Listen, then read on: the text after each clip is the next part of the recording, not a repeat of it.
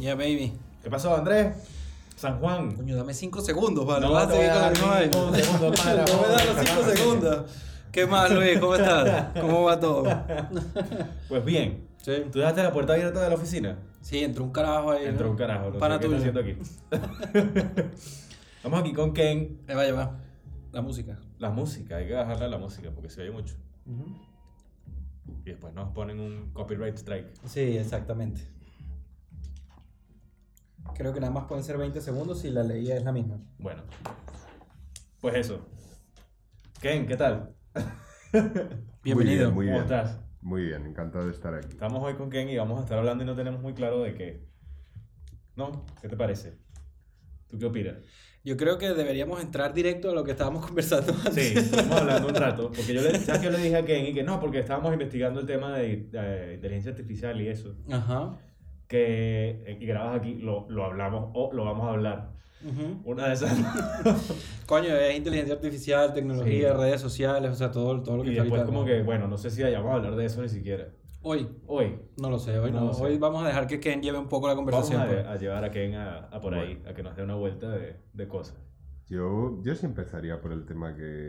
Ah, sí, sí, sí. De One, De vale. Adelante, La por inteligencia favor. artificial.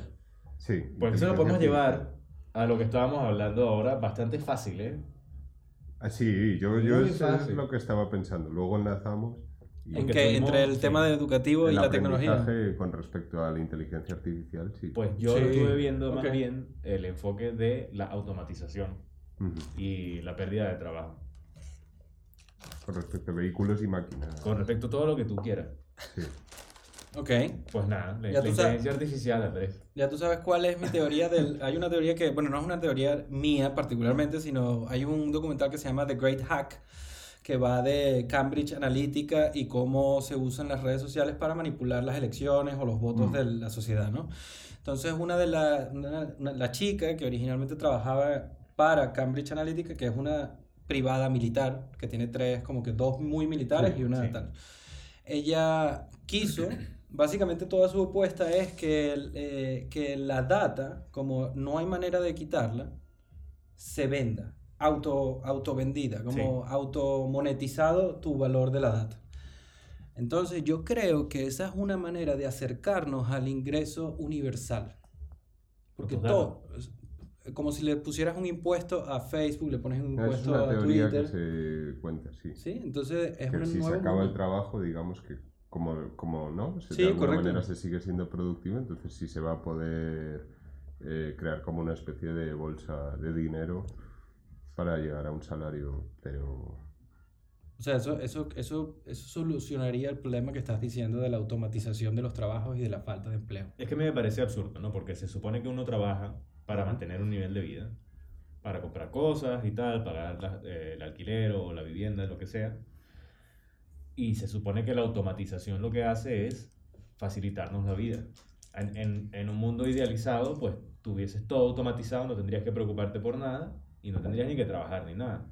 Pero lo jodido es que a día de hoy se está automatizando a un, a un ritmo en el cual lo que hace es quitarle trabajo a gente de cosas que sean más sencillas.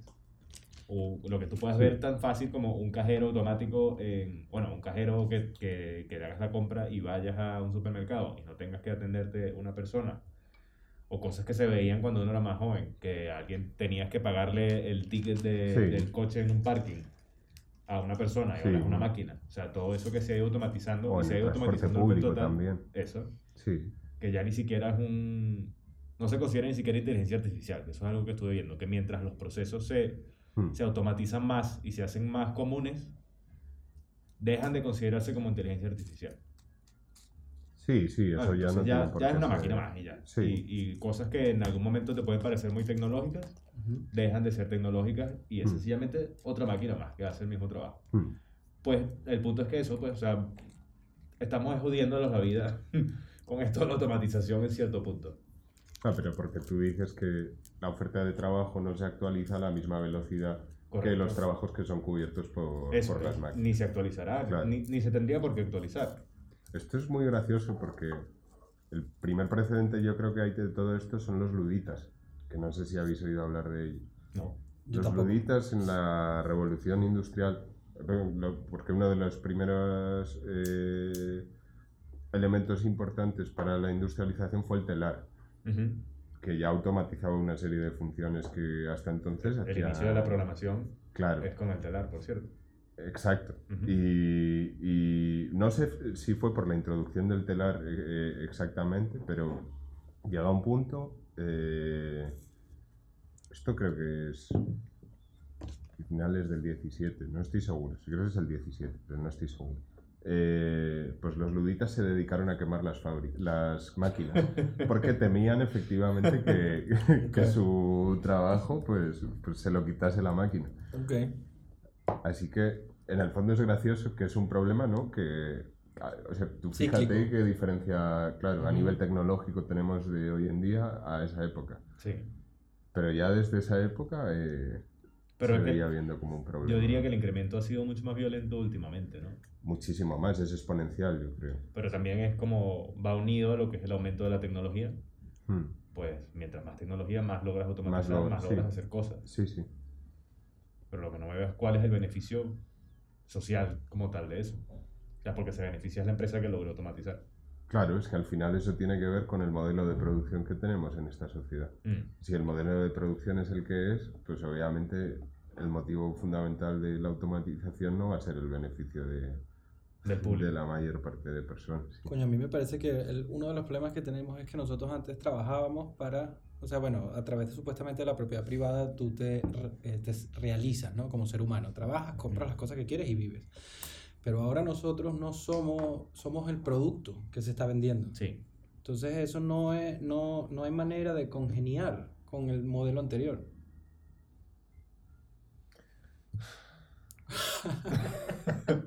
Quítate del vaca. la pásame, el- pásame el control ahí, por favor. ¿Todavía suena mucho? Sí. Coño. Es que eso se me mete a mí luego cuando estoy editando. Luis. Luis, Luis se la pasa viendo ver cómo hace para joderme la edición. Para fastidiarme más.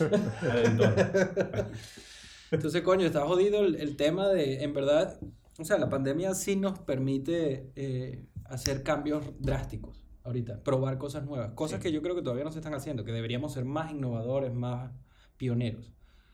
Pero no lo sé. O sea, ¿Cómo qué? Cuéntame. coño, yo sigo insistiendo en que tenemos que tener un, un ingreso mínimo universal, no vital, universal. O sea, que Amancio Ortega cobre mil, que yo cobro mil, tú cobras mil, todos cobramos mil. Todo el mundo tiene la misma pasta. Pero no es comunista, porque tú puedes hacer con esa pasta lo que Súper quieras, puedes comunista. emprender un negocio, puedes tener más ingresos por otro lado, pero independientemente de lo que tú hagas, te tocan mil. Hay modelos actuales, ¿no? De eso. Sí, hay En teoría. Suecia, creo. Ah, sí. Hay un ingreso mínimo, pero no llega ni muchísimo menos a la cantidad que tú dices. Debería ser que si Lo que pasa es que se ve, yo creo, apoyado por- también pues, por ayudas al alquiler y, y- Ok. y cosas de ese estilo. Vale. Pero ya eso, Sí. hombre, eso tiene mucho más lógica. Pues. No, pero tú imagínate, a lo mejor no un ingreso de 1000, pero no es lo mismo hablar de un ingreso de 1000 para todos que de un ingreso de 300. Lo que pasa es que cuando se habla de universal, a mí la palabra universal me choca, Ok. porque la manera de tomar las decisiones es a nivel estatal. Ok. Entonces, No, o sea, yo no sé si si todos en Madrid, por ejemplo, Hmm, para no para no hacerlo así. Hmm. todos ganamos 1500 o, o 1000 o lo que sea. Mucha gente no va a trabajar, sino que solo va a gastar. Hmm. Va a viajar, va a consumir, va a ir a los restaurantes, va a comprar cosas nuevas. Hay gente que va a emprender igual. Hay gente que va a agarrar los 1000, va a Mm. ahorrar 500, va a pagar el alquiler tal, hasta que tenga los 1500 y después monta un abasto. Hay gente que se va a ir al campo a trabajar y va simplemente sin presión alguna. O sea que yo no, yo no creo que eh, no incentive el trabajo, sino que creo que cada quien hará lo que en verdad quiere hacer, porque ya tienes tu sueldo, pues. Sí, pero yo creo que ahí empiezas a. Posiblemente empieces a necesitar gente que quiera trabajar. Para ciertos trabajos sí, Sí, y la vas a necesitar. Pero hay gente que No va de pinga. Te dan mil el Estado. Y además te consigues un trabajo en una fábrica y cobras mil. Ya tienes dos mil. Coño, pero eso tú crees que sea suficiente. El que los dos mil. Aquí. No, no, o sea que con que tú hagas eso, ¿tú crees que vayas a tener gente suficiente para hacer todos los trabajos de mierda? Coño, si eh, inmigrantes vendrán que joder buscando trabajo. Ya, pero eso no le da nada a los mil, ¿o sí? No les tienen mil. el trabajo. tienen que trabajar. Si eres inmigrante, no te damos lo mismo.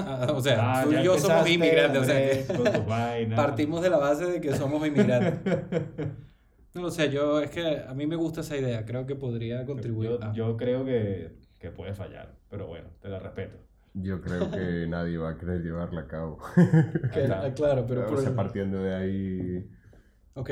o sea, es que antes de plantearse si es sostenible o no, creo que las cosas a nivel político funcionan de una manera que Sí. es bastante evidente que los políticos no están No para cubrir claro, los intereses de, o, para defender. Sí, sí. Entonces, partiendo de eso, lo que sí que me parece, o sea, lo que sí que me parece una incógnita es em, eh, lo que tú comentabas antes. El, el tema de cómo se va a equilibrar el- la automatización y... Porque, por ejemplo, a día de hoy, incluso para empresas de, de marketing que se dedican a, a posicionar incluso muchas veces sitios web o, o cosas de ese estilo.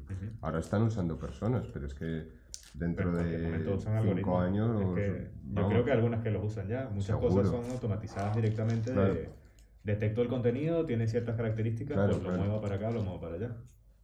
O sea, pero por los bots y todo este tema... como de- Más allá de eso, pues tienes herramientas pero- que, que te analizan la información mucho más Mm. rápido de lo que lo puede hacer una persona, mucho más Mm. eficazmente. Mm. Entonces ya tú puedes di- Sí. distribuir esa información y, y re, ¿cómo diría yo? Orientarla en la manera en que te convenga. o el vuelco, por ejemplo, que hay como oportunidad laboral eh, con la programación y, y con todo ese tipo de cosas, mí no me extrañaría nada que ese tipo de funciones las pueda cubrir una máquina en relativamente poco tiempo, a lo mejor 10 años, 15, pero... Había una página que vi hace poco que te ponía Sí. las probabilidades de que un trabajo fuera suplantado por una máquina y, o sea, como en un porcentaje directamente. Mientras sean trabajos manuales, creo que tenía un listado de eso, por cierto, que lo estuve mirando. Y, y es que al final se apunta también a todo lo que sea, por ejemplo, vigilancia laboral, de ver si una persona en realidad está trabajando o no, si está tocándose las pelotas, por eso es poner una cámara, y como una cámara Te voy a pedir el Michel. tú logras captar demasiada información. Que cómo la proceses luego es otra cosa. Sí. Pero si tú tienes una, una máquina que directamente sepa, mira, este tío no está trabajando, o este tío está trabajando mal, o que tengas a alguien que esté manejando una maquinaria y, y mira, se está moviendo de una manera errática, yo creo que este tío está borracho. O cualquier cantidad de cosas. Este Sí. tío no ha dormido bien, no está mirando por dónde tiene que ir. Que tengas una cámara en la cara, mm, pues eso ya, pues te empiezas a cargar un montón de gente, lo pones todo a caminar derechito de, y con una presión bastante chunga, es muy, bastante ya Eso es bastante chungo. gran hermano. Sí, Y por ejemplo, Ah, lo que es el transporte, el transporte en cualquier momento se automatiza. Si ya tienes los coches que se autoconducen, O sea, pero cuando tú dices en cualquier momento puede ser 20 años, estamos Sí. hablando de 20, 50 años. pero eso, eso más ya. 20, yo diría que 50. Sí, yo también. El transporte, Sí, yo, tú sabes que yo no confío, o sea, si, si en mi casa a veces el internet no llega de donde está a una esquina de la Mm. casa, yo no creo, yo no me montaría en un carro que me va a llevar solo sin nadie. coño, yo sí. No, yo no. Todavía le Todavía. falta, pero a- a- se han muerto muy pocas personas por problemas con esa tecnología. Pero por eh, lo de Tesla, o sea, por ejemplo. Sí, hubo un coche de Tesla que, que se estampó contra un camión porque la máquina era como que, creo que el color era muy blanco y estaba muy de día, entonces no supo captar la diferencia entre el color del, del camión y el color del cielo y lo tomó como que no había nada y Ok. Mm. se mató. Antes de seguir, quisiera aclarar, porque en un Sí. capítulo anterior yo expresé una opinión de Elon Musk, que, que he corregido completamente a, a- a estas alturas porque entendí algo de Elon Musk que yo no entendía, y es que él es, él es un Redditor. Sí. ¿Él es un Entonces, qué? Redditor, de Reddit, o sea, un usuario de Reddit Ah, que está en la, sí. ¿sabes? Y- entonces hay algo de Elon Musk que tiene como un toque de, de hacker por detrás en contra del, sis- del sistema que está montado. Vale. Ahora, que él es un millonario que nos viene a salvar, no, pero hay más de lo que pensaba. Entonces solo quería aclarar que no creo que Elon Musk eh, cree una secta que en algún momento lo dije. Entonces Sí. quisiera simplemente hacer mi Decir que no crees que autocorrección. seas el próximo Satanás. Exacto, no, no es el próximo Satanás. Sigo pensando que la esposa es un poco rara últimamente, que además me caía bien, pero... A expresar opiniones que te habían hecho quedar mal. Antes vamos a Está rectificarlas, bien eso. pero refuerza la segunda. Si no se da cuenta, es Sí, sí. Muy bien. porque eso ya quedó en el aire. Pero ¿y entonces, Ken, ¿qué Ya piensas está. tú de las redes sociales? O sea, de todo este... de los algoritmos para controlarnos, la información que se da. o- yo creo que desde luego, si yo fuese a meterme en un problema con las autoridades, a día de hoy, mm, pues tendría que, lo primero, lo primero de todo, tratar de borrar todo mi rastro, pero a nivel digital primeramente. Sería lo más importante, yo creo, antes que... Pero un problema con las autoridades porque de repente algo... o sea, Te fuiste directo a decir, cuando yo sea un criminal, claro. O algo tipo Pablo Hassel. O sea, algo así en ese No, aspecto. no, no, no, no, no. Ok. A todos los niveles. O sea, en el mo- también Pablo sea, en el momento en el que te vuelves un objetivo. No digo yo que para mí sea un referente ni mucho No, no sé, menos, yo voy a pero- empezar a ver por detrás por si acaso. Pero, a la cámara. pero- o Lucio Urtubia. No sé si conocéis No, a no. Lucio Urtubia. No, Lucio tampoco, Urtubia es un caso curioso porque creo que el tipo era de Navarra. ¿vale? Se crió en la España de, de la posguerra, la familia muy pobre. El tipo empezó, pues claro, venía de una familia muy pobre, en la mili tenían comida, calzado, de todo, se Mm. dedicó al extraperlo con ello. Y pues luego tuvo que huir ¿Se dedicó de a qué, España al extraperlo, o sea, al- pues eso, me llevo unas mantas, luego las vendo, claro, eso. Ok. Aparte de a su familia, pues proveerle de todo lo que pues no tenía. Eh, luego se fue a París y entró en círculos ya de la CNT y cosas así. La CNT es la organización anarquista. eh, De aquí, ¿no? eh, sí, sí. Lo que pasa es que no sé si se llama igual en Francia, eso no, no estoy seguro. Coño, ¿te acuerdas que estuvimos en la... Nosotros estuvimos en una casa ocupa ya que fue fundada por anarquistas españoles que huyeron de aquí cuando sí, y se sí, fueron es que para allá. había Eh, muchos que acabaron en París. Bueno, este era Bordeaux, Bordeaux. Consiguió estafar al... ¿Cómo se llama? El BNP creo que son las siglas. El banco. El banco, El. ¿cómo era? Sí, National Bank Paribas era o algo Sí, así. sí, sí. ¿no? Ah, sí, exacto, Como- sí. Algo así. Sí, es sí. BNP, BNP. Lo- Luego, luego, luego todo está bien colocado en los Vale, enlaces, vale. tranquilo. Y Usamos un deepfake para que quedes de puta madre. Coño, ¿vieron el deepfake de Tom Cruise en TikTok? Sí. Ay, no. Hay una cuenta de TikTok que es un imitador de Tom Cruise que se pone. El deepfake es una tecnología que usa para. Sí, que- sí, para- sí. exacto, que- y entonces está como que mucha gente está diciendo, verga, o sea, esto es un problema. Es Kerry. Da miedo. Así, Esa eh, fue una de las cosas que yo estuve viendo también. Lo ¿Sabes cuál- pero ¿sabes cuál es el uso principal? Como que el noventa y tanto por ciento del deepfake. que Star Wars. El porno. ¿Cuál? Porno. Ah, sí, es cierto, sí. ¿Ah, sí? Pero, sí, sí. ¿Cómo es eso? O sea, no- Coño, que. No sé, a ti te gusta cualquier estrella de televisión Ah, vale, ya y entiendo. tú quieres ver una porno de esa persona. Vale, Imagínate que quieres ver a Boris y seguirle, ¿sabes? Siempre lo soñaste, como Andrés está poniendo un ejemplo suyo. Eso es totalmente bio, es totalmente biográfico. Y- Se murió recientemente el papá de Boris Izaguirre, sí, ¿Ah, que era, sí? era como una clase de No sabía que referente. se había muerto. Sí, era una... que decir que se había muerto Boris y seguir. No, no, el papá era un, re- un referente Ah, en cuanto papá, al cine, vale, vale, crítico, vale. eh, sí, o sea, era un personaje en Venezuela interesante pues, y, Bueno. y relevante. Ok, ya que nos revelas tus pasiones por Boris y seguir, Coño, yo, ¿cuánto hay que pagar para el deepfake? para ese deepfake. Pero es, es una tecnología que. Boris Izaguirre y Carlos Bautes, listo. Listo, ese, ese es el dúo. Qué chungo. Se usa mucho aparentemente para eso. Ok. Coño, la típica que aparece es la de los Juegos del Hambre, siempre aparecen páginas pornos como... Eso. Que no, que es Ah, mentira. O qué pues. sé yo, Britney Spears y cosas así. Coño, Britney, te vas a meter con Britney que la tienen esclavizada desde hace Britney. como una década. Hay que ver ese documental, ¿verdad? Sí, yo estoy esperando. Esa es una de las teorías de las conspiraciones que aparentemente tiene bastantes bases reales, pues. O sea, de que el papá está, ¿sabes? Aprovechándose, pues. De... Ah, bueno, pero ese es el relato de muchas Sí. estrellas Ujú. Pero es que ella, de o sea, ella tuvo problemas, o sea, tuvo como un breakdown, Sí. le, le dio una loquera. Bueno, cuando se afeitó y eso, pues. Sí, se afeitó el cabello, no sé qué, y la tuvieron que internar. Y después de eso, yo no sé cómo lograron eso, porque me parece, o sea, hay mucha gente que tiene problemas al final y yo no he oído que sea tan normal, o puede que sea más normal de lo que uno sepa. Inhabilitarlo es más fácil. sí. Inhabilitarlo y que su padre sea el custodio de todos sus negocios y de todo lo que Bueno, ella era el manager desde antes, ¿no? O sea, que era como el indicado para... Pero igual, si a ti te Y da es tu una padre. vaina que te Pero lo mismo todo. pasó con los Jackson 5 y su Ah, padre. sí, Exacto. correcto, es verdad. Lo mi- o sea, hay un montón de historias de ese tipo. Claro, pero eran Sí. niños. Estamos hablando de un adulto de No, 30 y no, pero hasta en edades. Hasta que edad. O sea, por lo Pues menos... yo ahorita no te 20. digo que 18, te hablo ya de a lo mejor ya con veintitantos, 30, es un buen. Ah, sí. Sí. Pero bueno, incluso, por ejemplo, antes tú hablabas de Tom Cruise. Tom Cruise me parece un buen ejemplo de eso, pero con la cienciología. Ah, bueno, en, sí, vez de, en vez de tener un padre, tiene a la cienciología y al pibe este, que no me acuerdo cómo se llama. Pues es lo mismo. Pero tú crees que lo controlan, o yo, o yo creo que él ama eso y yo creo que está comprometido con una causa de locura. Está comprometido, pero le han lavado el cerebro. Marico, yo no sé, yo, me, yo a veces pienso que él es como parte del, de los de arriba. No, no, no. O sea, porque él, se ha hecho- él es tan...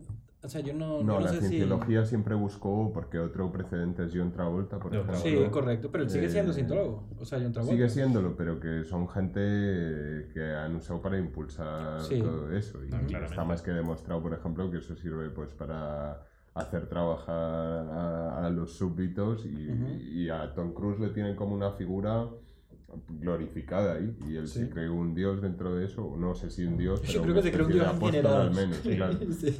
pero, pero él no es el que dirige el cotarro. Coño, no lo sé, es que él se ha hecho tan importante y probablemente los otros, los originales han ido muriéndose. O no, o no, o pues que puede que sea todo tan macabélico que tengas un montón de gente que no, que no veas en la cámara, ¿no? Que tengas como Detrás, sí, un tras cámara. sí. ahí, unos tipos con unas balas. Los y no sé Illuminati, qué, este que rollo. Se reúnen en círculo. Sí, los Nah, Rothschilds. pero no llega a eso. coño, que sí. Eso sí me parece cosa seria. Ah, En serio, ¿eh? Ok. Eh, otra, a ver, otra cosa es lo que se diga, pero que la familia Rothschild es una familia Ah, no, sin duda, claro, sí. y, y, por ejemplo, se hablan también de eh, todo el conflicto que hay en... O sea, de, de que ellos impulsaron, por ejemplo, la inmigración de... Y eso es cierto. ¿Qué cosa? eh, la inmigración de los judíos a la zona de Palestina. Eso Ellos la previo eh, a la guerra mundial, te hablo. A, la- Ok. a las dos guerras, creo. Ok, A principios de siglo. ok. O... O sea, sin duda, si, si, eres un, si eres la familia más millonaria del planeta, pues Mm. obviamente el- la vida no es lo mismo para ti. Pues vas a- vas a- eh, la vida es un risk. Sí, sí, sí. Pensé que estabas haciendo como que metiendo una palabra en inglés porque sí, después caí en cuenta que te referías al juego. Claro, coño, que sería como, o sea, imagínate que eres tan Es millonario un Risk Baby. y además eres dueño de casi, de casi todas las empresas De, de medios, ¿no? De, Mm. de, de impresión, en este caso editoriales, etcétera. Coño, No, y- o sea, y yo de no... bancos.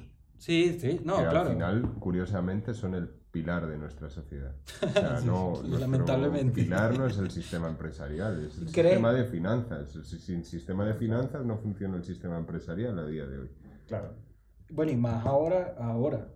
Claro. O sea, ahora no existe la economía sin que la estén subvencionando todo el- Mm. todos los meses. Por lo del COVID y por todo. A mí me preocupa un poco eso. A mí me preocupa que al final de la pandemia los bancos sean dueños de todo. Oficialmente. O sea, porque antes eran como por detrás, ¿sabes? Así con sus... etcétera. Pero es que ahora son literalmente dueños de todo. Coño, es que ahora los negocios pequeños están tan jodidos Sí. que para recuperar, ¿qué vas a hacer? ¿Quién va a tener dinero si no es la gente que ya tiene mucho dinero para hacer un negocio nuevo? Y Correcto. se ve, se ve. Sí. Joder, fijaos en cualquier lado de Madrid por cualquier cómo barrio. han cambiado... Por cualquier barrio ves negocio nuevo cerrado. Que tenía, que estaban Sí, empezando en Y medicina negocio cerrado, nuevo cerrado, o es una franquicia Ahora todos son o es una gran cadena o sí. Tiendas de toda la vida cerradas y ahora te abrieron, ¡pum! Starbucks. Eso es una mierda. Pero los bancos yo creo que llevan siendo dueños del mundo Sí, pero no Sí, oficialmente. ¿Sabes? Era como por detrás, con sus pero tretas. si lo que marcan las pautas a nivel internacional es el FMI. Correcto, es que, eh, o sea, creo que tú y yo estamos muy cerca del mismo bando. Claro.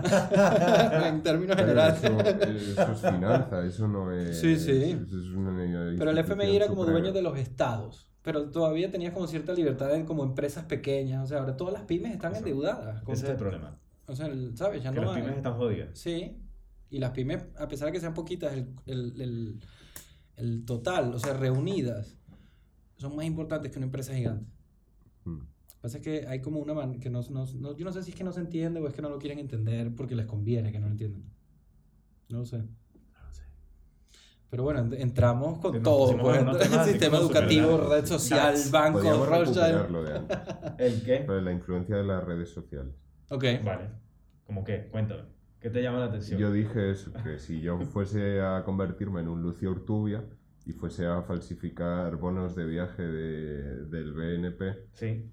Pues entonces, pues claro, Lucio Urtubia lo no en su redes. época, que todavía los ordenadores, pero ahora habría que Ahora es muy difícil eh, borrar absolutamente todo rastro que tengas en la red, lo primero de todo. ¿Y Claro. tú crees que estaría borrado de información, realmente? yo creo que cualquier persona que tratase de hacer eso se asustaría de la cantidad de información mm, suya que hay disponible. Bueno, es lo típico de que te digan que Sí. busca tu propio nombre en, en Google. Pero es que, claro, ya no estamos hablando solo de redes sociales, sino a- del propio Google, claro, Claro, efectivamente. te buscas y, y buscador. más de lo que seguramente crees. Eso es. Y El otro día- aparecerán fotos tuyas que no sabes que están por Y el mail, y el mail de Google conectado a tu cuenta de móvil. Ah, Google eh, nos controla. Si en Mira, algún momento hay un- Google se cae, yo lloro. Hay un docu- Y si no se cae también. Si Google no- es Dios, sí. Está todo, está y si no todo. se cae también. Como que si no se cae también. Porque en el problema que tengas un- en el momento en el que tengas un problema con las autoridades, te pueden dar acceso a tus datos. Mira, pero ya va, Pero cuéntame, no pueden. ¿eh? En principio no pueden. En principio. Y cuéntame de esa fobia a las autoridades. A ver, Ajá, ajá. A ver, yo no tengo fobia a las autoridades. Ok, Las no, te estoy autoridades pues. sirve para lo que sirve, que es para mantener un orden establecido. Ujú. Pero es que ese orden establecido uno puede estar más de acuerdo con él o menos. Sí, Ahí correcto. es donde uno puede entrar en conflicto con, con las autoridades. es una cuestión, ¿no? De, entendimiento con respecto al orden. Sí, sí. Entonces, eh, Entonces, ¿cuál es tu plan de emergencia? Te, ¿Tienes un pego con alguna autoridad? ¿Borras todo de las redes sociales? ah, no, no, y yo- te vas no para me- coño. yo no creo que me vaya a meter en temas grandes. Yo creo que esto que estoy hablando es gente grande, en el sentido de que se dedican a, A estafar y eso. a tocar los huevos a las autoridades, pues ya bien. Pero es que hay, hay una división ahí que, que no se habla mucho y es que la gente, hay mucha gente que, por ejemplo, con el tema de WhatsApp, Hmm. que dijeron que cambiaron las condiciones de, de usuario, no sé qué, mucha gente, ay, no, me voy a Telegraph, porque es que me van a robar mis datos y Sí. son dema- que, Pero ¿quién quiere tus datos? Ese tus es el datos tema, no ese son tan tema. relevantes como para que Tus necesites datos huir los usan para vaina. estudios estadísticos en principio. A macro. En exacto. principio. Y ya, y mira, te voy a vender esto. Oh, sí, me robaron mis datos y ahora mi vida va a cambiar. No, pero, pero- el tema, pero el tema es que si tú sí te vuelves una persona señalada, Vale. ahí sí están Coño, todos claro, eso ya es otra Pero es cosa. algo a tener en cuenta, porque, Vale. vale. yo no digo que toda persona vaya a querer entrar en conflicto con la autoridad, tampoco voy a promoverlo. No me parece mal, ¿eh? también tengo que decir. Correcto, sí. No lo vas a promover, pero no te parece mal. pero no me parece mal. sea, no lo promueves, pero no lo juzgas. Claro, Ok, no, no, y no, tampoco promuevo lo contrario, eso es. O sea, no promueves la... No eh, promuevo la lo obediencia, contrario. no tampoco. promueves la Claro, o sea, no digo, yo no me mojo. Muy bien, me parece bien. Pero sí que me parece, eh, pues eso, que en el momento... Quítate la mascarilla, vale, No para que se te vea la cara, la risa, la vaina. Estamos a un metro y medio todo el mundo. estamos lejos. Sí. Sí, claro, estamos respetuosos de todas las normas. Pero sí me parece eso, que si tú por alguna eventualidad tienes un problema, tú eres mucho más fácilmente rastreable a día de hoy que antes. Y Sí. en eso ya no solo entran las redes sociales, sino todo. Marico, hay un documental que vi recientemente que se llama como HK y un número, no, no me recuerdo el nombre exacto, que va de todo como un grupo de hackers que está intentando luchar en contra de, de echar para atrás al Estado.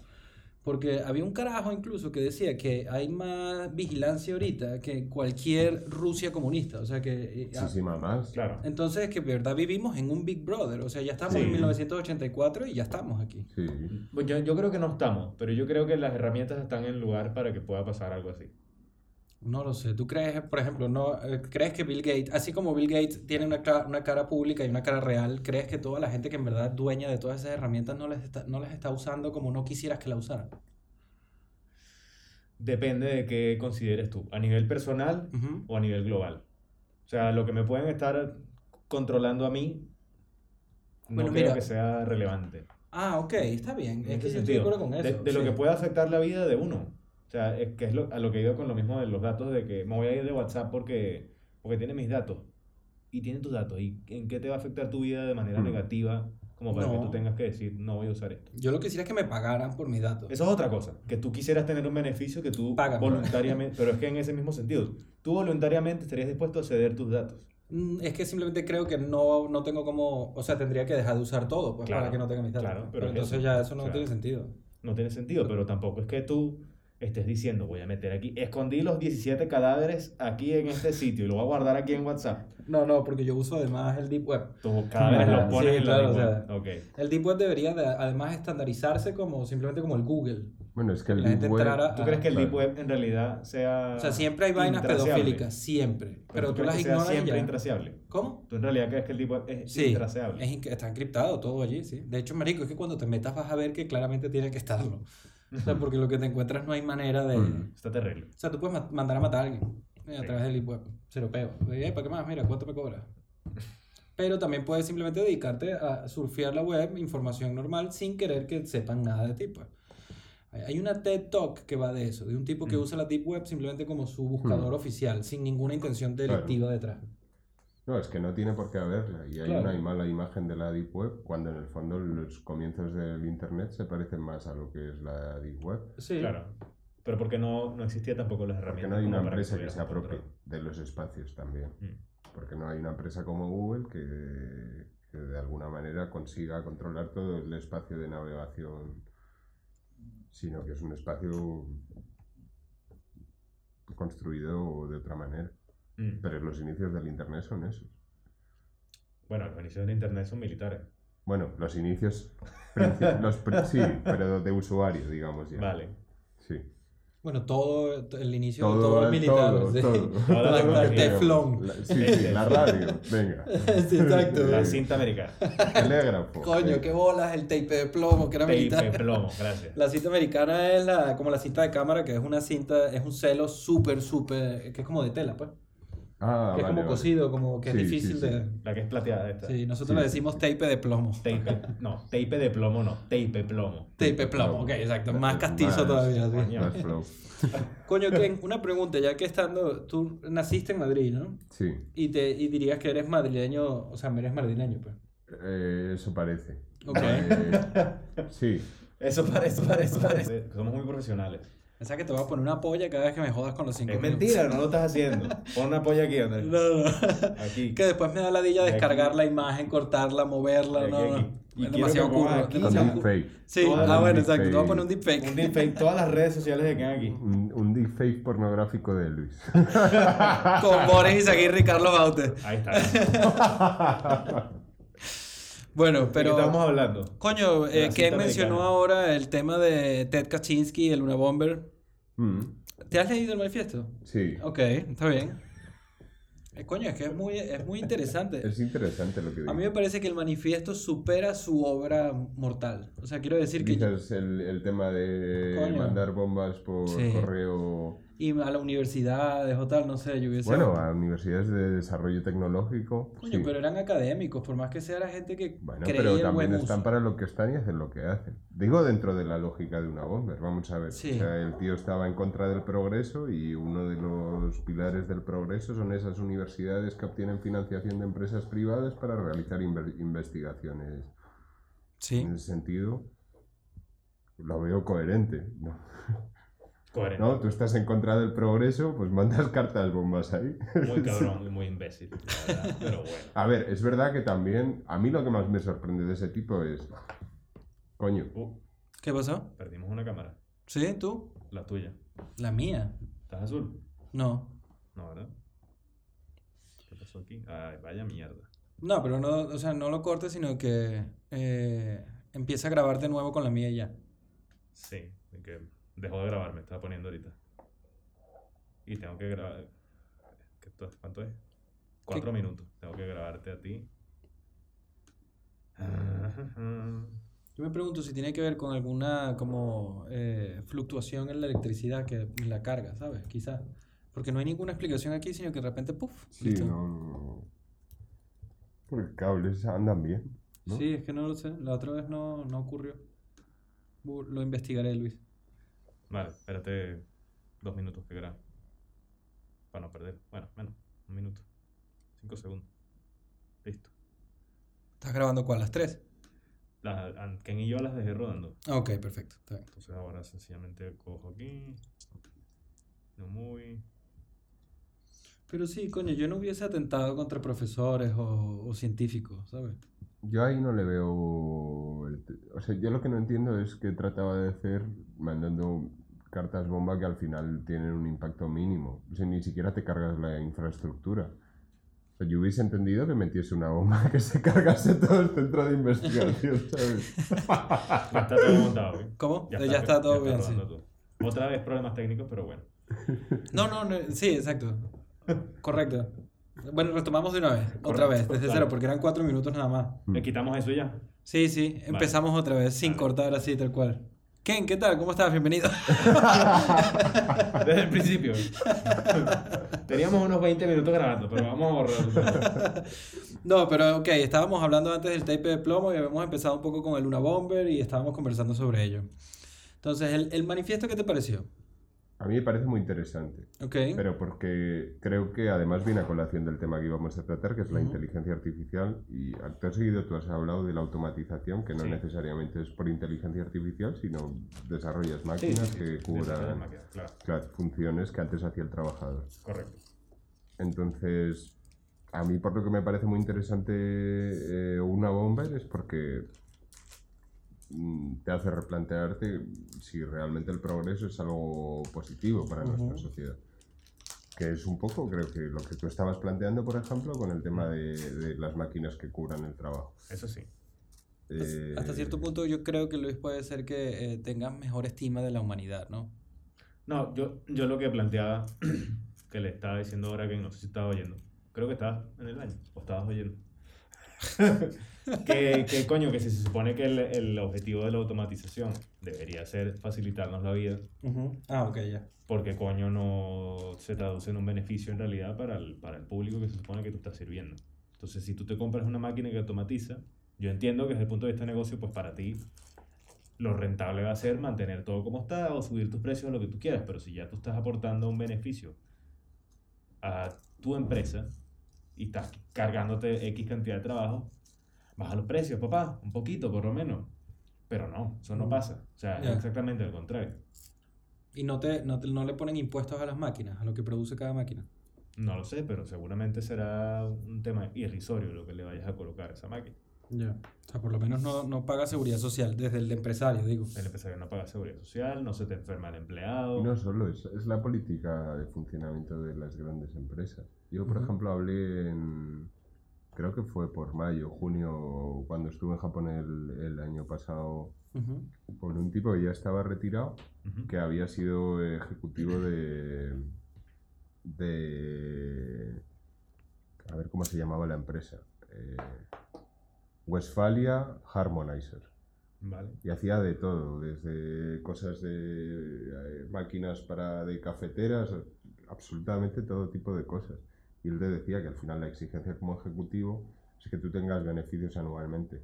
Mm. Y beneficios es considerado beneficio con respecto al año anterior. O sea, tú, tú puedes tener el, el año anterior un beneficio con respecto al, al anterior del 60%, que al año siguiente tienes que tener un beneficio sobre ese beneficio de 60%. Mierda. Y si no es considera una pérdida. Y así es como funciona o sea, el sistema competitivo de empresas. Claro. Pues esa es la respuesta de por qué. Si automatizas, no generas ningún beneficio para tu público. Claro. Pero es la misma pregunta que uno puede hacerse con el progreso, ¿no? Eh, ¿El progreso es bueno? Pues es que al final que tú desarrolles tecnológicamente algo depende del uso que le vayas a dar. ¿no? Exactamente. Y la prioridad. Todo depende del uso. Claro. Pero desgraciadamente, por ejemplo, Pero me- lo que me parece absurdo es culpar al progreso tecnológico del estancamiento, digamos, social. No, pero a lo mejor si la dirección que toma es una, a lo mejor prefiero que no haya ese progreso. Hombre, Eso también es planteable. Si lo No, fomenta, o sea, si la tecnología fomenta una tendencia. Si tú ya tienes una tendencia y ese progreso ayuda a que esa tendencia se exacerbe, sí. Pero es que toda mejor- tecnología se puede usar en manera negativa. Entonces, ¿qué? ¿No hacemos tecnología? No, No, pero no, no, no, habla de, por ejemplo, las redes sociales. Pero es que también las redes sociales se pueden usar de manera positiva. Sí, pero claramente no, no está siendo el caso.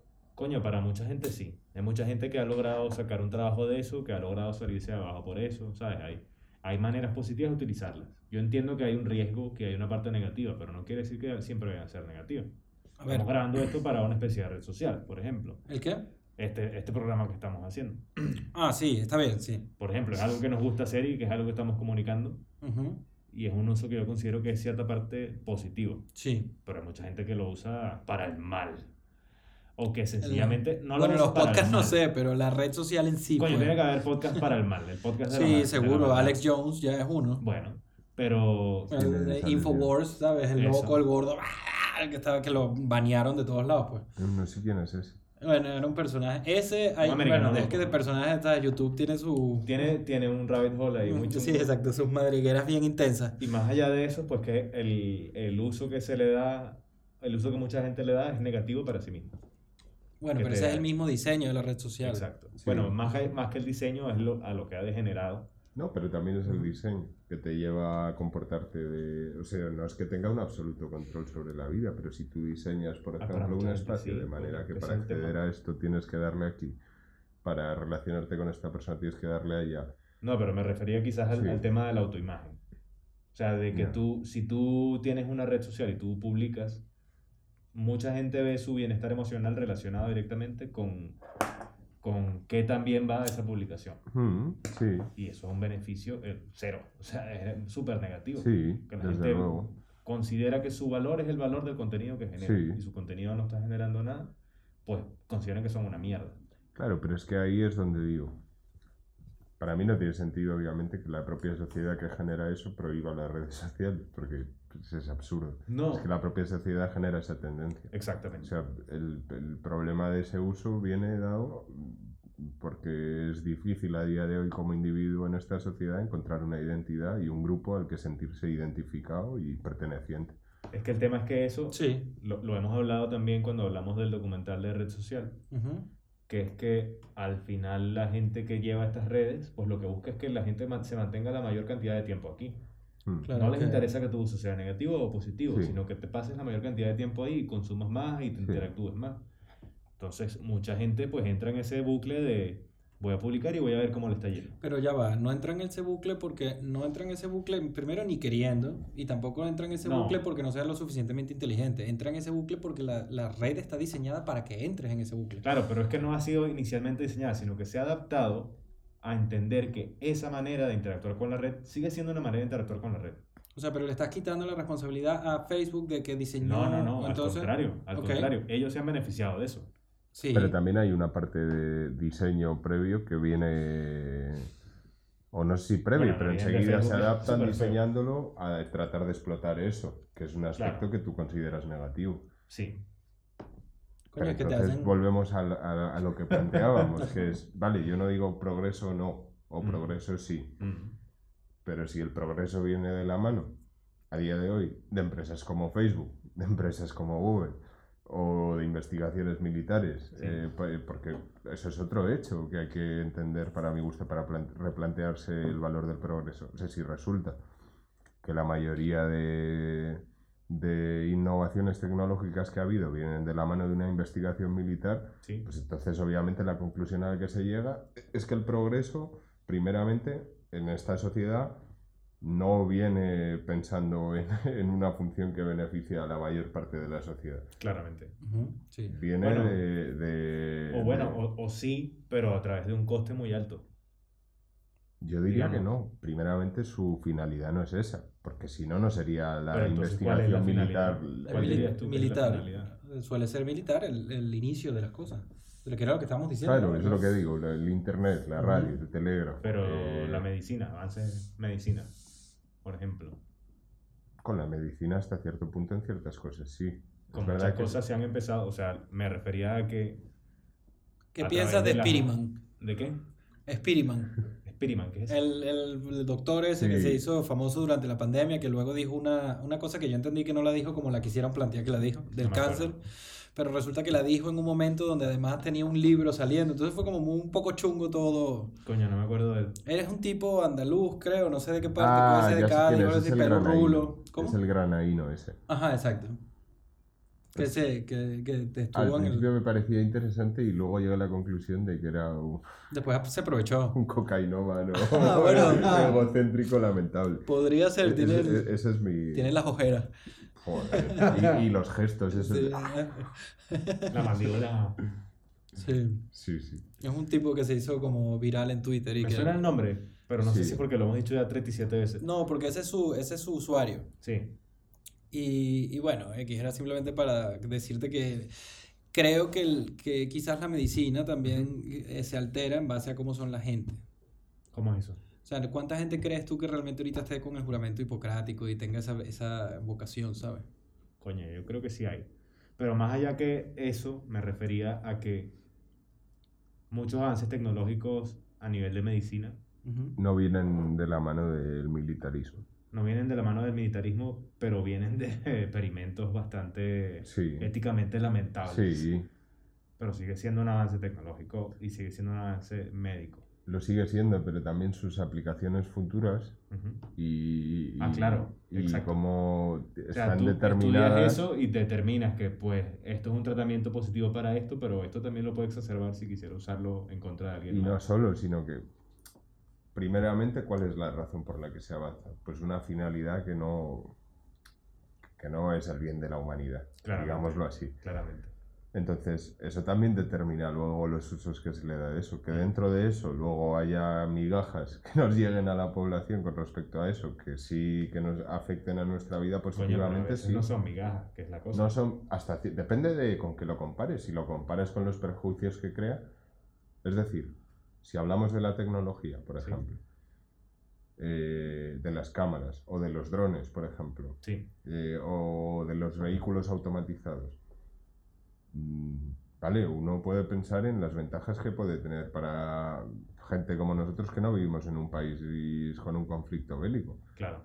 Pero ¿cuál es la cantidad de gente que se ve afectada por Que eso? a un Claro. le va a caer a bombas seriamente. Es que eso. Sí. Eso es lo que digo yo, que al menos debiera ser una incógnita Pero para todo- cada individuo. Pues fíjate, o sea, fíjate todo lo que hemos abarcado. De transporte, drones, medicina, todo lo que tú quieras, redes sociales. Toda tecnología puede ser utilizada con fines negativos. Mm. Entonces, ¿la tecnología es la de que es de culpar? ¿O es la, sencillamente la raza humana No, pero que puede tergiversar lo que sea? no, claro, es lo que digo. El enemigo no es la tecnología, pero a lo mejor a mí no me interesa que se desarrolle más tecnología si el funcionamiento de la sociedad que tenemos a día de hoy es el que es, porque considero que los eh, inconvenientes para la población media son mucho mayores que las ventajas que a priori, que son muchas, Mm. te pueden presentar. Estoy de acuerdo con eso. Creo que en el fondo la única manera de solventar el problema que se tiene con la tecnología es la educación. ¡Ajá! Sí. Pero es que realmente es, es la única forma de, de alterar. Mm. O sea, no solamente del esquema del, nivel, del, del sistema educativo, que entiendo que también estoy de acuerdo con que esté desfasado y que ya no, y que ni siquiera intente No realmente, exacto, cumplir con la función de educar. La cumple, No, Pero es que la- acondiciona, no, no educa, es lo que yo diría. pero es que Coño, para eso A está. Educar, educa. Claro, o sea, para eso está, pero, de, o sea, lo que pasa es que cuando, yo estoy de acuerdo contigo, pero creo que hay una, una función pública y una Sí. función de trascámara. O sea, la función de la de trascámara es la de acondicionar, la pública es educar, aunque no eduquen. Coño, yo sí considero que educa. A mí, por ejemplo, tú sabes que me sorprende que en el colegio nunca nos intentaron enseñar cómo lidiar con las emociones. Pero es que eso es deficiencias que puede tener. No quiere decir que lo que esté todo sea malo. Tampoco me enseñaron Coño, de eres- valores, de ética, de cómo entender el Sí nos dinero, la deuda. sí nos enseñaron, pero que, de nuevo, deficiencias y no que lo que esté esté mal. ¿Tú consideras que eres una persona sin educación? ¿Tú consideras que No. tú entraste a estudiar medicina o estudiar derecho porque no tenías una educación? No, nuestra educación era... una era- educación sí. con, con una base mucho más elevada que lo que podría ser de- la media de pero desde cuarto año estoy diciendo que, por ejemplo, con el tema de Chávez y con la, la- y con la posición y eso, me parece que no se era eh, realmente objetivo, sino que nos intentaban adoctrinar. Coño, no sé, Andrés. Ahí no sé, pero adoctrinarnos en qué manera. ¿Tú te acuerdas aquel, el, el que nos daba clases de militar en cuarto año? Por supuesto que no. Yo no me acuerdo nada de esa vaina militar. Bueno, eh, claro, pero porque era como la... la- Pero sabes que gente antes de nosotros, creo que después lo ponían a marchar y esas huevonadas. Sí, bueno, nos salvamos de esa loquera. Nosotros, nosotros nos salvamos o nosotros en particular no pero eso fuimos ya es algo muy evidente. Debe ponerse a marchar y a cantar himnos y a. Sí, eso era... Pero que a fin de cuentas pasa en toda educación pública. Ujú. La historia desde la escuela, como te la cuentan en España, pues te da una idea de lo que es España que no se corresponde para nada con la realidad. Pero Sí. es que la historia tiene esa deficiencia donde tú vengas. Pero no solo la historia. O sea, Pasar, pero es, lo, es lo más importante, en cierta manera, ¿no? no solo, sino que para mí el problema está por una parte ahí y por otra los requisitos de lo que es un buen alumno. Un buen alumno es una persona obediente y que cuando te preguntan entre A, B, C, responde A, B, C, o le preguntas sobre esto y te dice lo que el, te- lo que el texto le ha contado. Lo que el texto ya preseleccionado, que una serie de expertos eligen sobre lo que tiene que saber. En, en parte sí, estoy de acuerdo contigo que la mayor parte de la gente cae en eso, de que yo me voy a aprender lo mínimo necesario para superar el examen y poco más. No, no, y si sacan el 10 también, si Claro, es lo mismo. para- o sea, para tener la nota mínima necesitan la, O la máxima, si es que da igual, el tema es que Sí. te enseñan a no salirte del libro que te da. Pero también tienes mucha gente que no cae en eso. Claro, pero es voluntad propia, pues. Claro. Eso no debería descansar en la voluntad individual, sino debería ser fomentado por. Pero la misma educación te da las herramientas para que tú puedas llegar a hacer eso. Sea, yo supongo que en el fondo se- eh, la opinión es que el sistema educativo mata la disidencia en vez de fomentarla. O el pensamiento crítico, el Y no- pensamiento libre. No enseña a pensar, para empezar. Te enseña la qué educación pensar. pública no enseña a pensar, no enseña, enseña a pasar exámenes. Ujú. Y, o sea, yo recuerdo, por ejemplo, yo creo que soy una persona curiosa. Y yo Sí, recuerdo, sí. por ejemplo, que ya a los 12 dije, estoy hasta los cojones de preguntar. y ya me dedicaba a mis cosas en las clases, porque estaba hasta los cojones de preguntar y cualquier pregunta que se sale del este no te la saben responder. Y en vez de reconocer que no saben eh, responderla y al menos, mm, pues, molestarse en buscar en su casa o decir, oye, mira, no sé. No, pues No pregunte. no, Sí. tú apréndete esto, esto y esto, y me sueltas esto, esto y esto. Muy bien. Pero ese es el tipo de actitud que se promueve. Y es el tipo de actitud que para mi gusto tiene la mayor parte de profesores. Sí. Porque, Sí. Pero es para lo que los- se les educa. Y por eso digo, la educación no funciona mal a día de hoy. Funciona que te cagas porque cumple la finalidad última que es esa. Básicamente, que es educar trabajadores.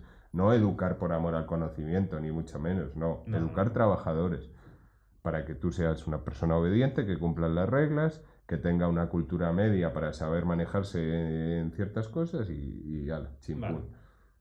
Y ahí yo creo que estamos de acuerdo. Sí, totalmente. Pero yo voy más allá a decir lo que repito, que no tiene por qué quedarse el alumno ahí. Pasa que son conversaciones distintas, Luis. O sea, si vamos a hablar de que cada No. quien tiene que tener la voluntad de ser No, no, no, no. virtuoso y de encontrar, sí, Más claro. allá de la voluntad, coño, yo en el colegio yo era muy perezoso. O sea, yo no hacía nada que no tenía que hacer. Hmm. Mm. En el colegio. O sea, que no hacías matemática o biología, sí, pero después te ibas a pintar o te ibas a escuchar música, te Bueno, ibas a crear claro, un... Pero temas relacionados con el colegio. Claro, es que ese es el mismo punto. Pero teníamos la, o sea, las personas que nosotros somos hoy, nosotros tres, Ujú. se deben una gran parte a la educación que hemos tenido. Y el quitarle el mérito a la educación que hemos tenido, diciendo que, es que el sistema educativo es una mierda. O sea, el, que, el hecho de que podamos estar aquí sentados discutiendo sobre el sistema educativo, quiere decir que pasamos por él y que tenemos un output de ese sistema sobre el cual nosotros podemos generar ideas nuevas. Pero a mí también sí, me da está la bien, impresión... estoy de acuerdo. Pero a mí me da la impresión también de que, por ejemplo, en tu caso, la mayor parte de tu educación no se debe tanto a lo institucional, sino se debe al padre y la madre que has podido tener y a que te han claro. inculcado una serie de, de intereses también, pues que ¿Y en tu caso? mm, hasta cierto punto sí, pero lo que digo es eso, si yo hago un balance de lo que me ha podido aportar la educación institucional, pues ahí no estoy tan de acuerdo con lo que dices, porque, pues por ejemplo, tú decías, no, bueno, pero es que si uno se encuentra con eso, sigue pudiendo mantener sus intereses investigando aparte de eso. Mm. Yo sí que creo que mm, he perdido mucho el tiempo a lo mejor porque por una eh, pues asociaba a la escuela el conocimiento, llegaba a un punto me sentí defraudado y entonces Sí. pues no quería saber nada de sí, a lo mejor tenía mis intereses en cierto punto, pero no Pero eso también muchas puede ser otras cosas las puntual. rechazaba cuando antes no las hubiese rechazado. ¿Pero tú ejemplo. crees que ese tipo de cosas son del sistema o sencillamente las condiciones particulares que tú tenías? ¿Algún profesor que era una mierda y lo que hacía era Yo desmotivarte? creo que tiene que ver mucho con la educación, porque no recuerdo ninguna asignatura en la que haya tenido yo la fortuna de decir, joder, es que este profesor me motiva a... Nunca, en toda tu educación. Ni no, siquiera a podido tener algún buen profesor de alguna cosa, pero no, no que me lleve a eso. Más bien lo contrario, es lo que te digo. Yo, de 12 a los 14, 15, ya decidí, mira, yo es que, ¿para qué voy a preguntar? Ya, ni me molesto y, y- y ¿qué quieres que pase esto? Yo lo paso y, y ya está. No. A ver, Entonces, Yo no sé, sé. eh, quizás lo, que, lo único que me preocupa del- de, eh, o sea, cuál, yo no, yo creo que la, la educación hay que cambiarla y que tiene que adaptarse Mm. incluso a los tiempos. Lo que no creo es que la ausencia de educación sea mejor que la educación que tenemos ahora como base. Correcto. Eso no, Estoy eso sí no, acuerdo. no puedo estar de acuerdo con eso porque creo que sería un, un desastre. O sea, de, de total. Pero En la vi- en el- Alterarlo, sí, modificarlo, sí. A mí me indigna de que aquí no se permita el homeschool, o sea, eso, eso me parece una barbaridad. Por ejemplo, Total, o sea, estoy totalmente en contra de esa prohibición. No, Las yo es- creo que es muy difícil de regular. las pero escuelas en Estados Unidos, o sea, no regladas también. En Estados sí, Unidos, coño, sí. en el país donde... Pero son 350 millones de personas y las permiten, o sea, y la permiten quizás un poco por la historia de ellos de sentir que el Estado siempre es algo que te impone, ¿no? O sea, ellos son como el, el free world y tal, somos el mundo libre y aquí el Estado vino a joderme, por eso tengo derecho a tener armas, educar a mis hijos, Mm. etcétera. Aquí más bien el Estado viene de una dictadura, pues entonces tiene esa, se nota, Papá Estado. exacto, se Pero nota es- eso, es- ¿sí? es- Y se nota esa presencia, sí. Y eso, pero en, en en Alemania se puede, ¿no? O sea, creo que en Alemania se puede Eso dedicar puede ser, puede ser. y que sea, eh, o sea, que sea la religión, eh, que quitarla de la, educa- de la educación, eh, solo a nivel histórico. Bien, ahí sí.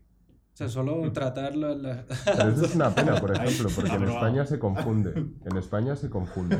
Y Sí. entonces, es una pena, porque, por ejemplo, yo sí que he hecho de menos haber tenido una educación de historia religiosa.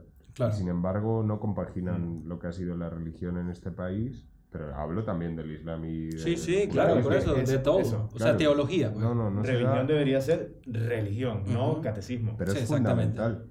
Y sin embargo, la gente se niega a tener absolutamente cualquier cosa y lo que se da como religión es una mezcla entre historia de la religión y catecismo. Eso es. Eh, y me parece una barbaridad porque a mí me parece necesario. Si, si tú vives en un país, ha tenido las condiciones que ha tenido históricas y tienen que ver con este tipo de religión, coño, pues lo lógico es saber algo de eso. Claro, sí. sí, sí.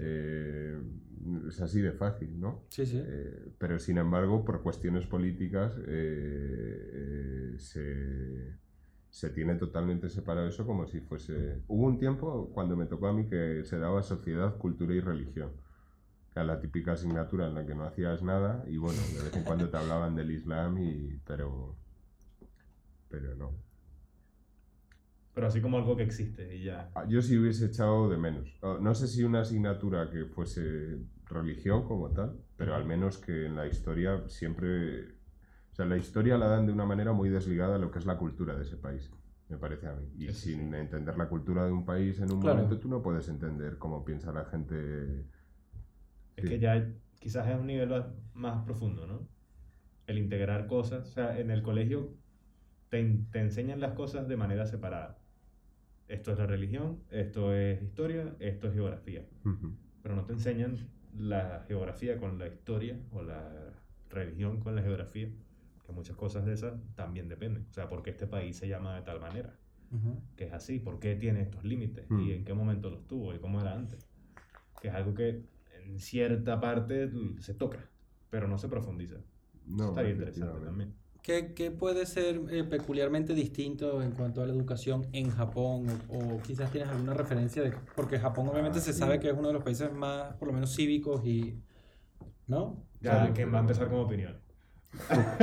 No, porque también tienen, coño, tienen muchos suicidios, la- o sea, la- es, Claro, eh, es ahí- que ese es el ¿no? tema, eh, ahí está el tema. Ok. Eh, Japón es como si tú el sistema empresarial lo llevases a la educación desde una edad muy temprana. Ok, Entonces, Mm. tú desde que estás en primaria sabes que te vas a examinar y si sacas muy buenas notas vas a poder acceder a este instituto que te prepara muy bien y luego a la preparatoria. ¿No? Se llama, ¿Lo llamáis preparatoria? O sea, ¿hay diferencia entre instituto y preparatoria o no? Sí. ¿O ¿Cómo llamáis? ¿Hay diferencia o solo Yo no tenéis tengo ni puta idea. sí, o sea, primaria, diversificado y... Para y- nosotros era eso, ¿no? Y luego tienes como dos, La tres ESO, ¿no? años Sí, exacto. eh, Eso es. entre medias de la universidad y la Sí. secundaria, Ujú.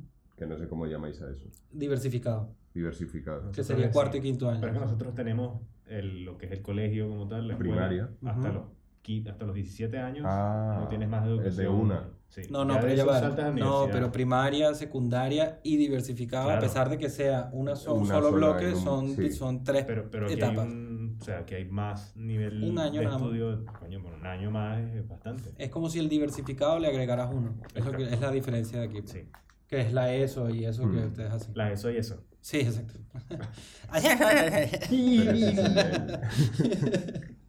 El, el- el nivel de exigencia es brutal desde una edad mucho más temprana.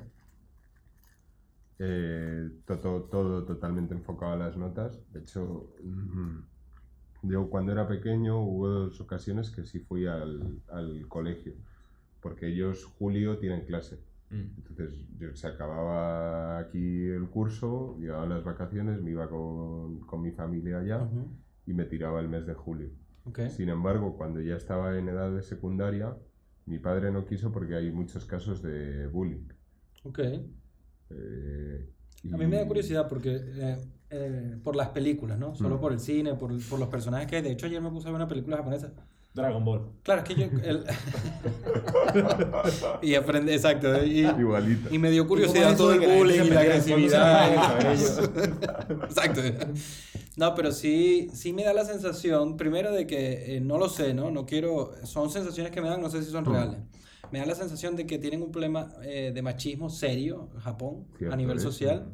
sí, me parece sí, que hay una represión seria Cierto. y que hay una agresividad latente, pero como subyacente. Totalmente cierto. Ok.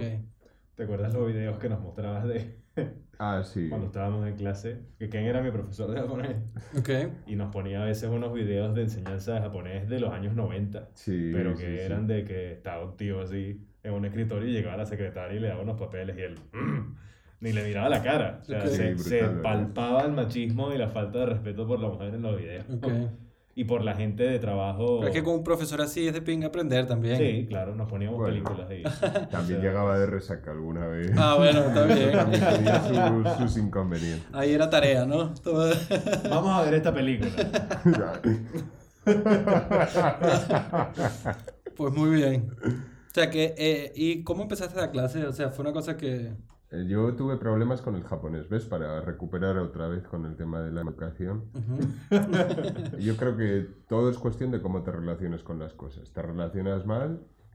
Mm, Mal muy mal.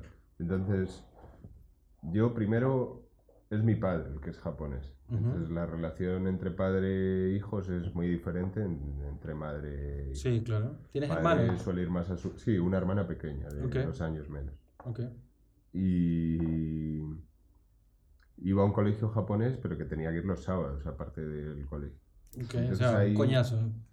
Siendo niño, pues, o sea, siendo Claro, adolescente. desde los cuatro años y como que se notaba mucho la diferencia, porque ibas por edad y se notaba mucho la diferencia entre hijos de padre japonés, hijos de madre, y había también eh, hijo de ambos padres Ok.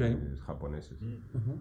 Y el nivel que se daba era bastante parecido al nivel que dabas en Japón. ¿Cómo así? Pues, por ejemplo, tenías un libro de lengua de primero de primaria y tú, que ibas una vez a la semana, te metían el libro. Ok, los cinco días comprimidos en un solo día. Eh, no que dieses ese volumen, pero el nivel de dificultad era más o menos parecido. Ok. Claro, entonces había un problema porque había un desequilibrio brutal entre los que eran de ambos padres, de madre, y los que eran de padre japonés. Ok. Entonces yo como que me llevaron a una clase que era como de menos nivel, pero que no servía para nada. Y total, me quedé hasta ahí, ahí hasta los 15, 16, pero yo iba a sentirme estúpido, que además yo nunca había tenido problema con nada Ok. eh, a la hora de aprender algo. Y me- yo iba a sentirme estúpido.